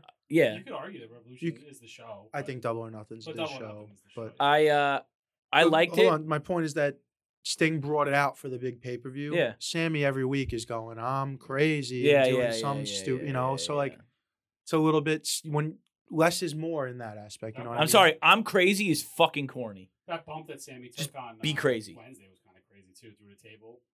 Mhm. Yeah, Mm-hmm. yeah, yeah. I mean, like top rope to through the table on the Yeah. ground. I mean, He's a that's- nut job. Yeah, he is crazy. He's but- he's Eddie ver- meets Jeff meets Sean a little bit. Ugh, you're giving He's that's not like a really Sean. He- that's super high regard, dude. Like, He's- I I just mean stylistically. I Don't yeah, mean, He's got to be careful though, because you can't be doing that shit forever. you know well, what I he's mean? 28. You got the S on the chest still. Once he gets And- into, once he gets to be 33, and you know you don't recover in a Well, day look at anymore. like he'll do some Ray Phoenix type shit where he'll fold his arm over and fuck himself up. Really Yeah. bad, you know? what I mean? he's got to be careful. I like uh I like Sammy. I like Darby for what he is. Like he'll never. He's not a title. He's not winning. He's not winning a world championship. You know. but But I, Dar- Darby's perfect in the spot that he's in. You know what I mean? yeah, Like, that's and I mean honestly, Tony But- Khan putting him and Sting together. unbelievable. Hindsight looks like a no brainer, right? But it felt like, a no-brainer. right? Then I just don't know if I would argue that it would work as well. As uh, it has. worked so well. The way that they did it when they started Darby up in the rafters with Sting, I think that made a lot of sense. Yeah. you know Mm-hmm. what I mean? So Hundred percent. So for this, here we go. I'm gonna give it a five nine. Wow, really? Yeah, it's- Wow. I'm not in love with the tornado tag as is. I'm not in love with like the spots happening in 20 different places.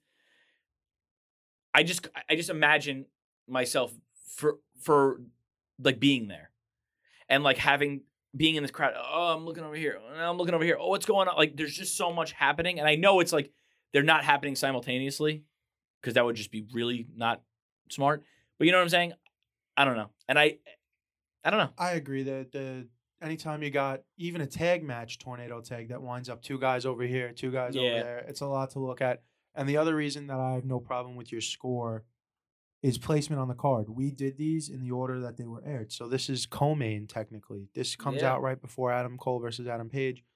This is a match that should have went on. You should have done Eddie, then this, Yes. then the Jurassic Yes. have your three fast matches to start. Then you have a little bit of a low in the middle. You end the Yes. low with Punk, and then you bring it back strong. There should That's have been just a my better opinion. match to, to amp to get you 'Cause more excited. when you for- have a four, when a four, a four hour show like this, part of booking is managing the the Right. crowd's gas. so what would you have done? What would you have done before the main event? I Um, I would have without a doubt Britt, no Britt, question. Britt Thunder Rosa. no, see, in my opinion, I would have done Brian and uh, Moxley had Regal come out. Now the crowd's fucking going ape shit. let's do good it. Too, yeah. now let's do the main event. You know what? I think they should have. To be honest with you, they should have closed with Punk and MJF. I uh, then you're then you're They they asked Tony Khan about that. then you're watering down. I He's- feel like the title. Yeah, but that, the titles are. I mean, you already position the title every single night in a watered down. I mean, you have if the title's on TV, the title should be the main event no matter what happens because that title should be the be all end all in that company. If you're gonna have a world heavyweight Mhm. title, the only reason you have it is because that is the the top guy in your company. And again, we discussed it last month how Hangman wasn't getting over. He still hasn't gotten over. I mean, I I last month was trying to get behind him, try to give him a little bit, and you guys were like, no, he's not getting over it. And now I have to agree with you. He's just he doesn't work as champion. I think Cole should have taken the strap off of him. No, I don't think Cole's ready either. I don't think I think he's But- fine. You guys like so, How many shit champions have we seen or shit title runs have we Yeah, seen? but that's the point is you don't need a shit champion. You need somebody who's going to. oh, I'm carry saying the he's company. not. He's. I don't think he's doing that bad. I Like don't think he's doing Punk. as bad as you guys think. Punk, Moxley, Danielson, and not just because they're former WWE guys. Those guys you view as champion. When Omega comes back, that guy's a champion. E, Everybody else is kind of you know you want to put Jericho in that conversation. You want to put you know i- if you're trying to build up Andrade or somebody like that. But like I, I don't think that Hangman and Page is the guy right now. I think Wardlow's more ready to carry the strap than, I- than Hangman Adam Page is I right hope- now. Tomorrow night, if I they hope- put the on Wednesday night, if they put the belt on on Wardlow, I think he's more ready than I Hangman. Is. wholeheartedly agree with you. I don't think I think Hangman he doesn't have that confidence, you know what I mean, that, that you expect from your champion. Like yes, like he comes out and I think his win after after he beat Omega, he had a little bit of that confidence and then he went to that Danielson program, he had a little bit of confidence, but I think since Archer, that really kind of pumped the brakes on the whole thing. My, I thought maybe he might be turning it around when he cut the promo. I think on the go home dynamite when he said, um, "The last thing we're going to see on Sunday is the sound of a buckshot lariat, and that sound will be boom, mic drop." I was like, "That's the best stick work I've seen this guy," and I'm positive someone writ- wrote it for him Sure. and and he practiced it. But doesn't matter. It doesn't matter. I thought that was the best stick work we've ever seen out of him, and then I'm like, "Oh, maybe we might start to see something turn around." See, the, the reason I don't think Cole was ready is because his focus is not 100% on the title because he's dealing with all the infighting of his friends. That's fair. So if if he had is you know that I think could be propel him to get to that title picture if his focus was that title picture. But like I said, he's so worried about you know what are the Bucks doing, what's Red Dragon doing. You know, uh, was there somebody else that he mentioned that they were going to bring in or something like that too? That that that I forget it was like on Dynamite one week and they were talking. Oh, Jay White when Jay White was with them. Yeah. So I mean, he, he's not really focused on you know just the title. So I guess we're gonna get into this match. So I'll just score this one really quickly. I five nine is is fair. Um, I'm gonna go six zero. Six Six. zero. Sting Sting brings it above of, of him because anything in the fives is like middle of the pack. You, you'll It see was. A, It was middle of the you'll pack. see a stronger main event on on Tuesday nights than you would All this right. match. Let right? me let me let me ask you. Sting's p- spot brings me to Let the me ask six. something. If you take Sting's spot out of it, is it is it a is it a rampage match? Yes. Yeah, So it's like a rampage main uh, event. if you Yeah, want me to it's- grade if you want me to grade each individual wrestler, which I'm not gonna do, Sting gets an eight and a half. Sting gets a nine. Yeah. But everybody else, I don't know. I- You and if like I said, if you if I'm grading the match, like I said, five nine. If I'm grading the story, like to go along with it, and the result of Hardy coming and the whole great. You're in the sevens now. Well, Great. You know, but that's what just I'm- how it is. What for I'm me. kind of starting to get a little lost on, not lost on, but it's losing itself on me, is Sting and Darby are turning into these guys. Whenever you need a team, we're here for you. Whenever you're beefing with someone and the uh, and the numbers are getting to you, we're your guys now. Well, Because they were punks guys. again, where who are the fa- who are the top faces in the company? Punk is a top Punk. face, but we're all hoping that he turns heel. You know, Cody was a top face, but no, they couldn't. The fans. He Couldn't really get behind wasn't because the fans They're- wouldn't get behind they him. They're, they're, The top faces in the company are positioned as heels because the top faces in the company are the are the fucking elite, really. Who Cole? cares? Who gets a bigger pop than Adam Cole, dude? Who Yeah, and I cares? think it, it, it, you need For storytelling purposes, I understand what you're saying, It's but like like Hangman, you're positioning Hangman as your top face, who's just not getting over. Like you need to get guys over to make things mean anything. Otherwise, it's just. I like a- just Part of the problem Uh, too is they have s- AEW has so much of this smart mark fan base in a way that we all love heels. The smart fans love the heel, exactly. and like I forgot, it's a famous line by somebody. It might be Pritchard, it might be Cornette. If the crowd isn't booing for you, you're not a heel. Is that Cornette who said that? Mm, I don't know. I, Somebody said if the crowd is, it might. I think it was Cornette on his show talking about the elite. Like if the crowd cheers for you when you come out, and, and Adam Cole comes out, and the boom, and the Adam Cole baby, and you're not really a heel you're then. not a heel. MJF's a heel because MJF's like the only true heel in the business right now. I, thi- I think the Miz is a good heel. no, no, The Miz is good. 100. percent Yeah. Oh, Miz Miz is good yeah. too. Miz and MJF, top Yeah. two heels in the business. Yeah. No, and I think FTR are great tag team heels because they they never. Yeah, but people love them still. Uh, yeah, though. but they, they get so they much get love. they That's get the so thing. much, and now they're doing the Living Legends thing. Have you seen their gear lately and their get up? It's like That's it. you I, know, I love it. you know. I love it too. I, and as soon as I saw them, the first time I saw the Living Legends gimmick, I, I tapped Emily, made her stop reading her book, and I said, "Emily, uh, Big Whitey's gonna love this." Yeah. they just went from a nine point five to a ten point two. Yeah. Uh, so main event time, like I said, we get to the super kicks. I Yeah. have a problem with the amount of super kicks Adam Cole delivered in this match. Mm-hmm. Mhm. I Yes. have a problem with it, especially towards the end. It was like seated super kick, standing super kick, misses a buckshot, third super kick to the back of the head, then the shining wizard doesn't put him out. How? It's- Why? We need to stop doing it. I get it's the Young Bucks gimmick, and if they want to be having the super kick party, which correct me if I'm wrong, super kick party came from somebody bashing them, right? Yeah. Said every time they're in the ring, it's a super kick. Yeah. That's how it came to be. I don't Can't- need They to can't take criticism from the fans. These guys. and it's So- not just the it's not just Cole, it's everybody. Like here's my other thing. I don't know if you noticed it. If it's not a member of the elite, it's not a super kick, it's a thrust kick. Mhm. But but but no, Britt Baker does it, it's still a super kick. Like anyone all these guys do it. I mean, It's- the U- even for WWE, the Usos do it all the time. They well, they were. They used to be their bread and butter. The, the comment is that wrestlers of old had back, all have back problems. The wrestlers of new are all going to have fucking bruised, permanently bruised thighs because they're all fucking doing Yeah. this shit. And it's like it's Michaels used to be able to do it, and you couldn't see him slapping his leg. I mean, that was what made his super kick so awesome. It's like you never saw the guy do this, but now Drew McIntyre does the fucking The Claymore. smack. You know what I mean? Everybody does some sort of a this or that. Like you watch Keith Lee, he's like hip, hip, hip, hip. Every move he does, he's like smacking himself, and it's like, what the fuck is this guy doing? What is this guy doing, I'm dude? like, It's like- liter- We've obviously beat to death the overuse of super kick. I saw a tweet. I can't remember if it was somebody it was a wrestler. I just don't know if it was someone who matters. But the tweet was if you throw more super kicks and destroyers than you're than you're willing to lock up, I'm assuming you can't work, and nine out of ten times I'm right. Mhm. And but like Say it again. if you're super kicking and ki- and doing destroyers more often than you're willing to lock up, I'm assuming you can't work. And nine out of ten times, I'm going to be right. Oh, okay, okay. Who said that? You don't know? I don't remember who Okay, it was, 'cause but that's it a was pretty tweet I good- saw, that's a and I pretty was like, good tweet. That's true. But like my beef specifically with this match, i- in a in a span of about maybe five minutes real time towards the end of the match, six seven super kicks Adam Cole threw, and All right. that's fine if you're gonna win, but he winds up not even winning.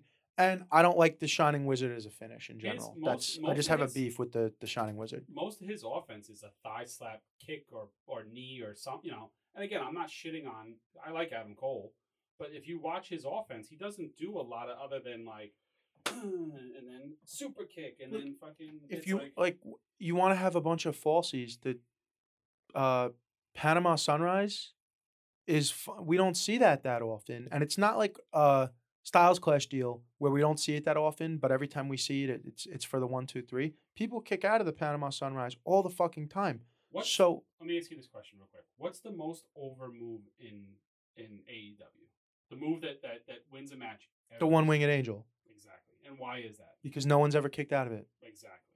now i'm not saying every move needs to be foolproof but Finishers should be Mhm. protected. We've Mm-hmm. they had- should be protected We've had this discussion. Yeah. Like The Rock and Stone Cold started that whole false. Like we're gonna, I'm gonna hit you with 16 stunners to win the match, or I'm gonna hit you with 15 rock bottoms. Yeah. or, you know, and like that never made sense to me. Like if you hit like you knew Hulk Hogan, big boot, leg drop, one, two, three. You know what I mean? You know, Jake the Snake hit you with that DDT, one, two, three. King Kong Bundy hit you with the big splash in the corner, the avalanche splash in the corner, and then the big splash off the rope. That match was done. pre 97 austin hit you with a stunner one two three one, two, three. pre like 2009 and RKO pretty much put you to bed right away. How about Bret Hart got got the sharpshooter on you? The match was over. Over. Yeah, but that's the point though. Like, so then when you do, when someone does kick, that Right, makes but it, it- more special. It loses Undertaker its Michaels, spice. Like when Undertaker ki- when Michaels kicked out of the tombstone. right? But that, but that, but that at that point there wasn't nobody kicked. That's what I'm out. saying, and then it has more weight. Now it doesn't have any weight. like JBL used to finish a match with a clothesline. Clo- but that was a nasty clothesline. And- but but that's what Adam, what Adam Page's uh, clothesline is supposed to be. The buckshot lariat is supposed to be. He Right. gets over that rope with that flip, hits you with that clothesline. One, two, three. The match is done. Yeah, well, they don't do it like that. Also, if I make a wrestling promotion now, if I was making one, not only would I have finishers matter, but I would also have everybody who I consider anything above mid tier, like mid card, I would have them always constant. Now, obviously, there's stories that have to be intertwined, but always constantly fight wanting to be a world champion, like and constantly reminding the crowd that I'm here to win the championship. I'm here to hold the gold. Well, that's the championships equal checks. Well- Which that's that's what it should Sure, be. Yeah. yeah, So- but 100. percent to go back to the the Adam Cole with the super kick thing, like his kick based offense, I'm fine with that. Loki was a high highly kick based offense. Um, a couple there's guys who have been successful with a lot of kick based offenses. Punk even Bryan? to a degree, Brian to a degree. Now, Brian. but- Instead of throwing nine super kicks, give me a fucking jumping enziguri. Throw a Right. wheel kick. It doesn't. It, it could be pretty much the same. You're still getting your thigh slap and your big pop and the pop and the split going Well- everywhere.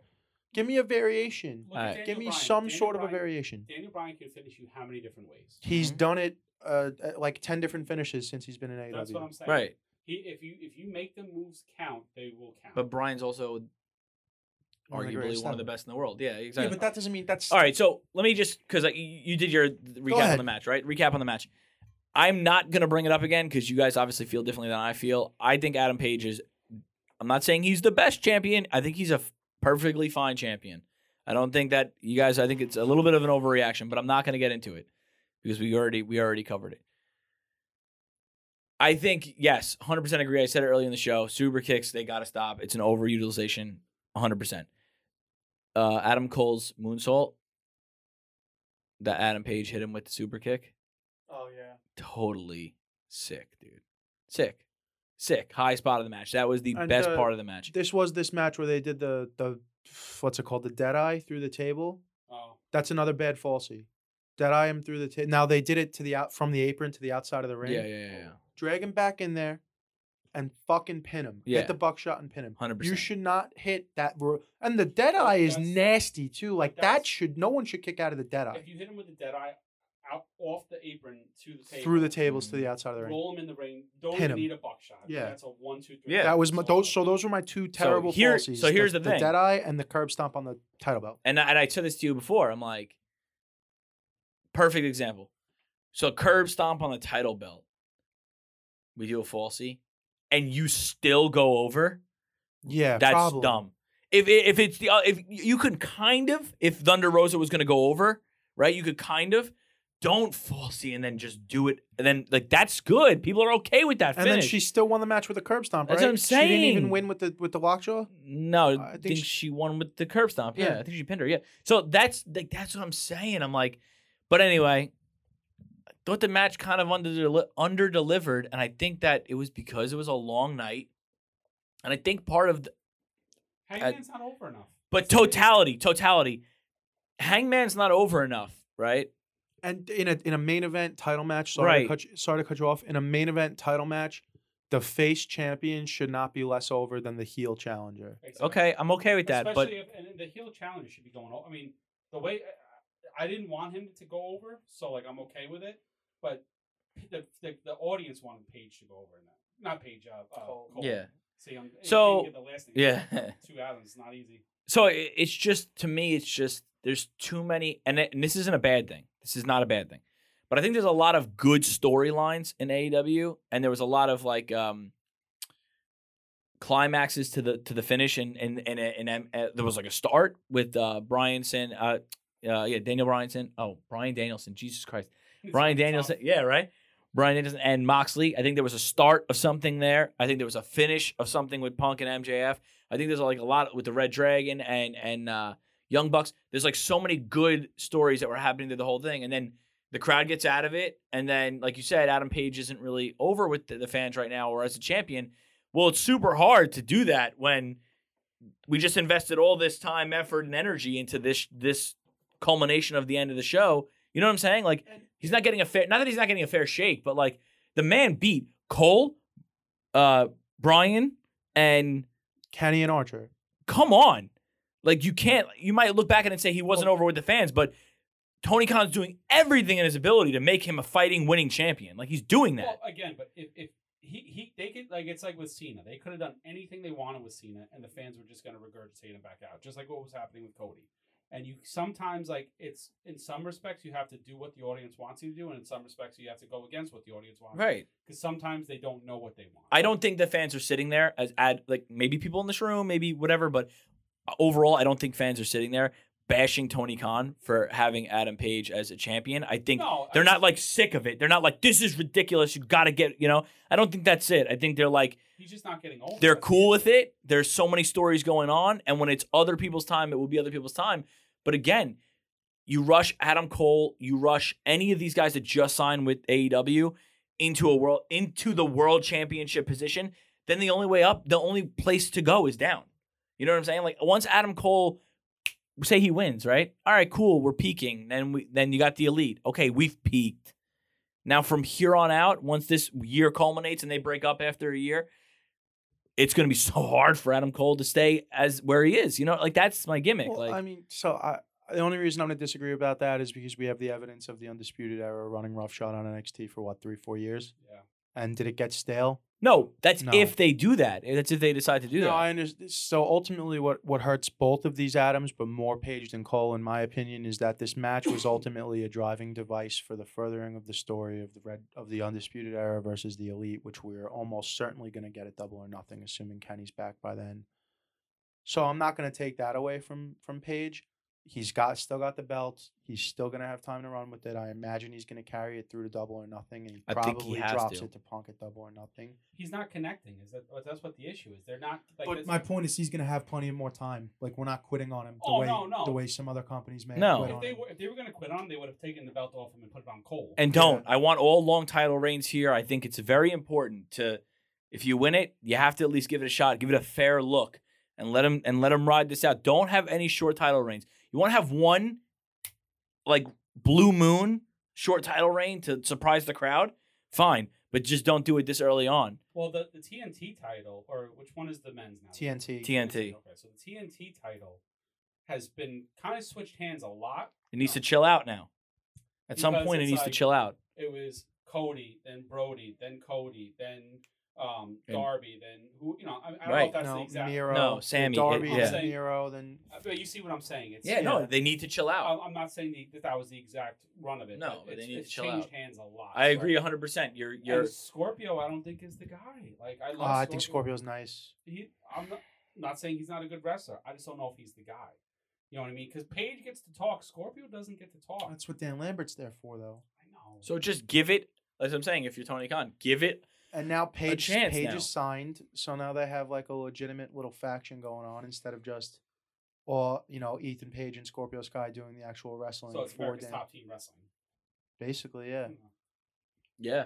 So So- overall, overall, you know, have you guys graded the last match? Overall, I'm gonna give Seven, this nine. match yeah seven eight. But overall, pay per view, what? How would you guys? grade A. A it? Aye, okay. A. Not an A plus. not an A plus, but an A. solid A, definitely.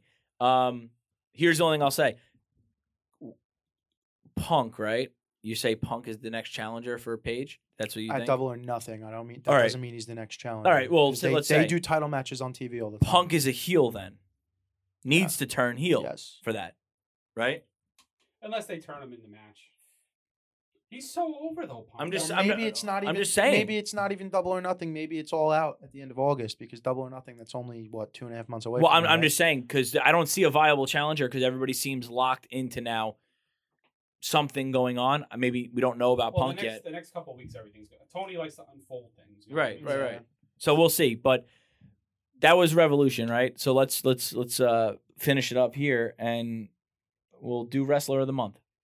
All right, why do you go first? You already kind of laid it out a Well, little I, bit earlier. I gave everybody the spoiler alert already. Uh, my Matt wrestler of the month is going to be Matt Cardona. He's NWA champion. You want me to go down the list of NBA, NWA champions? You got Ric Flair, Harley Race, Dusty Rhodes, on and on and on and on. I mean, just the lineage alone puts him in that upper echelon now. The guy's just killing it on a weekly basis. He came home to NYWC where he started, won the won the title there.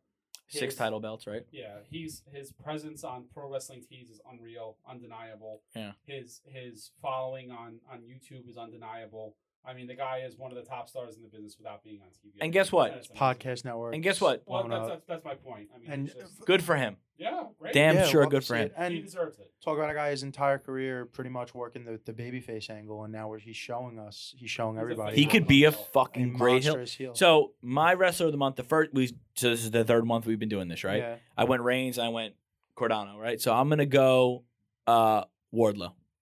I like that.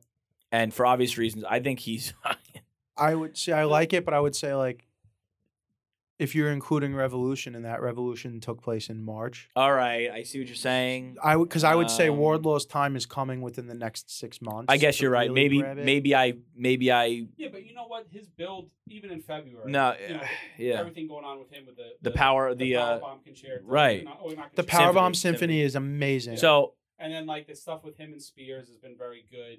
You know him and the leading up to the breakup with him and MJ. You could still argue that he was wrestler of the month because he's the next guy in line. You know Yeah. What I mean? yeah, maybe I did leak into Jumping March on a little, bit, but that's it's fine. I'm that's, I'm sticking with it. I Screw mean, I- it. so my my wrestler of the month is Sammy, Sammy, Sammy, Sammy Guevara. Sammy Guevara. Fair. Fair. Guy is a bump mount machine. The title, both matches against Cody were amazing. But when I think of wrestling this month, I really think of that ladder match and the cutter off of the ladder. Incredible. I just really, I think he's got it. You know, what I mean, we say this a lot. Like a lot of guys got it, but Sammy's one of those guys who one or two matches earlier on don't go the right way for him, and he's off of TV working for another company by now. Right.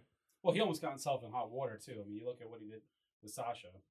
Yeah. So, Hundred percent. So I mean that's that, that's a fair wrestler of the month. I'm not mad about that either. you know what else? Good for Sammy, whether you like her or not as a wrestler. Ty Conti is very nice to look at, and he gets to go home to that every single night. yeah, it's For sure. That's well, I true, don't want to too. get into his personal life. But yeah. Well, I mean, All I'm right. Just, just saying, as a, as a, as a, there you go. Good for you, Sammy. program of the month. I mean, All right, I think we all got to be in agreement with program of the month is. No? yeah, but I you know it sucks because I've used it before. yeah, for the second time in for the second time in three months, I'm going Punk MJF for the. So am program of I. the Are month. you? I- you could you could argue Roman and, and Brock. with Yeah, the but I went with that last month, so I, Well, the- here's you know I'll what I say. mean. Like, I, I I think last month I went with something else. I didn't. I don't think I went with no, you didn't. I was you were an Roman Brock outlier. last month. so. You were an uh, outlier. I was so Roman just, Brock. Just to be contradictory, I'll take Roman and Brock, only because it's been the best story in WWE for over a year, and good on them for continuing it. Good on them. You know, we you know, we shit Seeing on- it through. We shit on them a lot for a lot of things, and I think when we need to, like I said, we're going to throw shade, we're going to throw sunshine on the show, and I think this time WWE needs a little bit of sunshine on this storyline because you couldn't have asked for a better built built program leading into the biggest pay per view of the year because that match feels like it's a big match. So, and I mean, Punk and MJF, I can't not. I mean, the reason that I have Punk and MJF as the feud of the month is because when wrestling is at its best, right? Is and we've lost this over the course of the last 15, 20 years or so with the internet. You want when you blur the lines between reality and, and, and kayfabe.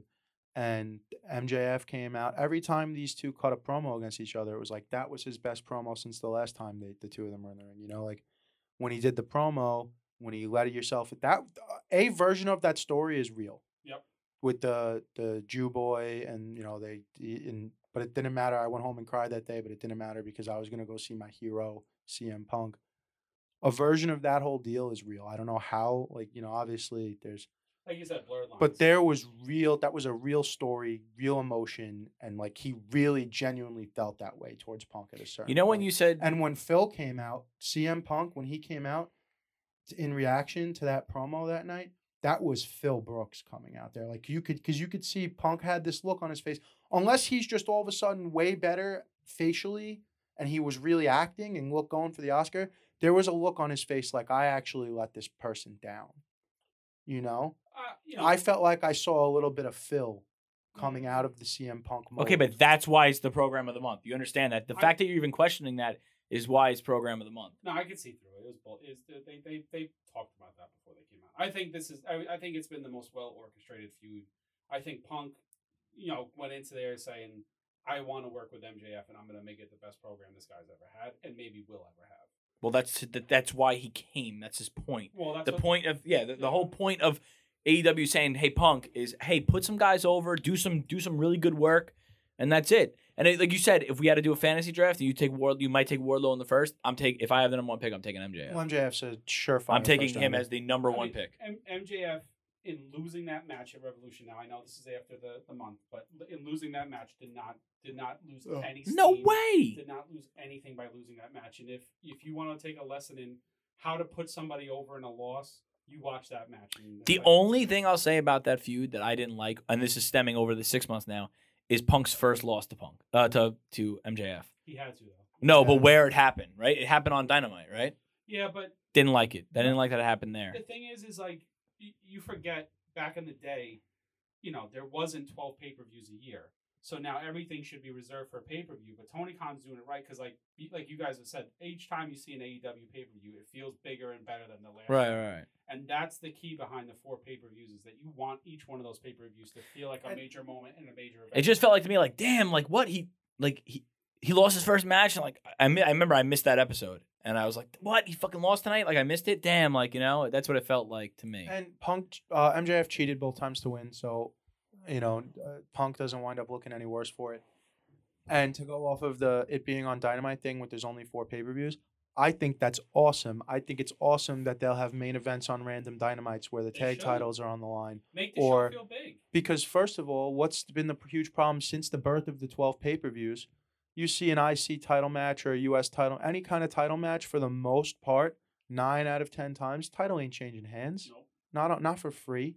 hmm You're not going to get that payoff for, on cable TV. Well, with the model now being the way it is, where Tony Khan eventually is going to go streaming, and there's going to be no more pay per. I mean, they're basically getting rid of the pay per view industry, Premium live events. premium live events. I think that that putting important things on Dynamite makes sense. Makes a lot of sense. You know Yeah. What I mean, so I think it doesn't hurt it. I mean, they're doing what are the, the they- St. Patrick's Day Slam, like the Right. big deal Dynamites, like that's Beach cool. Break, Beach Break, and and what's the other one? Yeah, I like those. I do What's the like one those. that's Two nights, the Fighter Fest. Fighter Fest, You know- yeah. Well, Fighter Fest started as a pay-per-view and then I think because it makes it you know what the thing is is the idea is you want to get eyeballs on your television show and are you going to show up to a, a random three hour raw where you see the same shit over and over and over or you are going to turn it into dynamite on, on tbs where it's like well they could lose the title tonight, or there could be a big surprise, or you know, and that's what Tony Khan is doing by doing big stuff on Dynamite. So I don't think that hurts it at all. And what I told him, just to be quick about it, the day Tony Khan made the announcement about Ring of Honor, I texted him. I was like, Tony Khan bought Ring of Honor. It already happened. And he was like, oh, fuck, I- I'm just turning it on now. And I was like,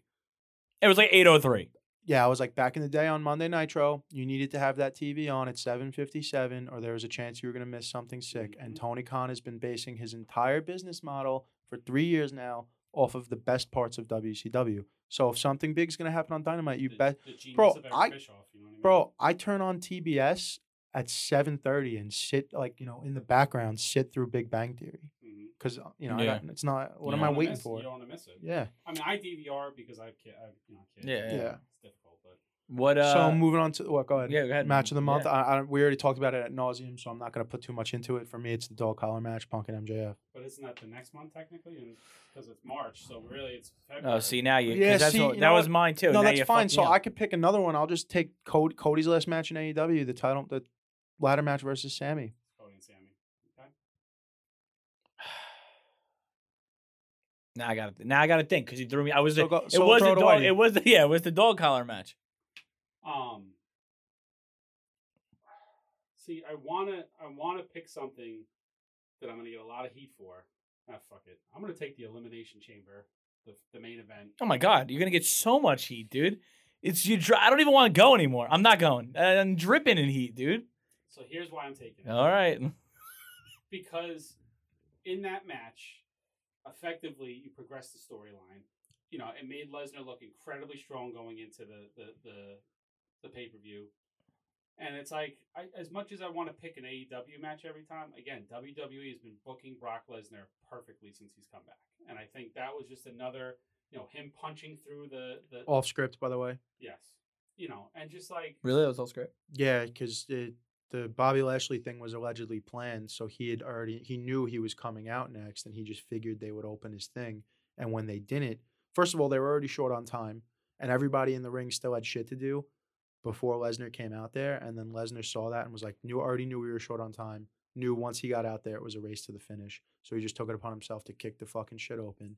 And people, I think Rollins didn't do his spot once Lesnar came in because he was like, "All right, it's time for Lesnar to go crazy now." yeah. And they all knew they were under the gun on time. And I think Austin Theory playing the chicken shit heel in that spot was unbelievable. Like for a kid who, who hasn't really figured it out yet. Um, but I, I I you know what it is? I went into that match with like just like this is gonna be the worst thing ever I've ever seen. And it ended up being much better, so that's why I liked it. That's why I'm gonna pick it. And again, it's more of a contradictory pick 'cause I can just go with Punk and MJF or I can go with Sammy and Cody. But we gotta talk about other stuff too, you know what I mean? I like it. Yeah, I guess Sammy and Cody was probably the best match in that month for me, but I really just want to go with the dog collar match because Well then next next next time we do a review, you just I give- can't do that. Yeah, Yeah, I just won't do that. so we Yeah, already that- that's the covered that's the thing. You get I That's get a, fine. you get a little skewed with the with the uh the recapping, but is that it? Yeah, that's all we got, right? Final, So, uh, final thoughts. before before we get out of here, we gotta cross promote. So we we this this death of kayfabe. Say somebody comes across this, where else can they find us? There, White Bread. Show wise, are you talking about social media? Both. Social media, Instagram and TikTok at HOH Podcasting. Search, you know, anywhere you get your podcast, you search House of Havoc. Everything's under one thread. You'll find the death of kayfabe. You will find during football season Parlez-Vous, which is our football gambling podcast. Just recently, we just started up doing top tens, where we pick a category, we argue about a top ten list. Everyone has their own list, and we gotta, you know, we argue. We make a final list at the end. That one's very controversial. We just did Nintendo sixty four games. Well, it took the top spot, Goldeneye. No, GoldenEye was nine. Nine as a consensus ranked. Well, I had it at ten. Nine. He had it at ten. I had it unranked. Oh, I had a ten. Yeah, I had a ten. Yeah. no number one was Star Fox. Star Fox sixty four. Star. I mean, you can't go Let me wrong. ask you something. Let me ask you something. Uh, This is really fucking fucked up. We, uh, we can't we can't take too much time, but Banjo Kazooie was below Pokemon Stadium. Is that a sin? It's your own fault though, because you put Pokemon Stadium two on your list as well. You gave Jack the extra. I points. put him. I put him six Pokemon So, Stadium. Seven. My Pokemon brother Stadium. Jack, who was born 2002 after the release of Nintendo GameCube, but because of us still played, you know, he put Pokemon Stadium 2 as his number one. The way we did it, if you get a number one vote, you get 10 points, nine points down the line like that. He ca- had Pokemon Stadium on the list somewhere, which gave it enough points because he's the only one. disgusting. He's the only one who had Banjo Kazooie on his list. So fucking you dealt. your no, own no, hand. no, no. Uh, Brian had banjo because Here, here's the thing. I was a PlayStation guy, but I did play a fair amount of Nintendo 64.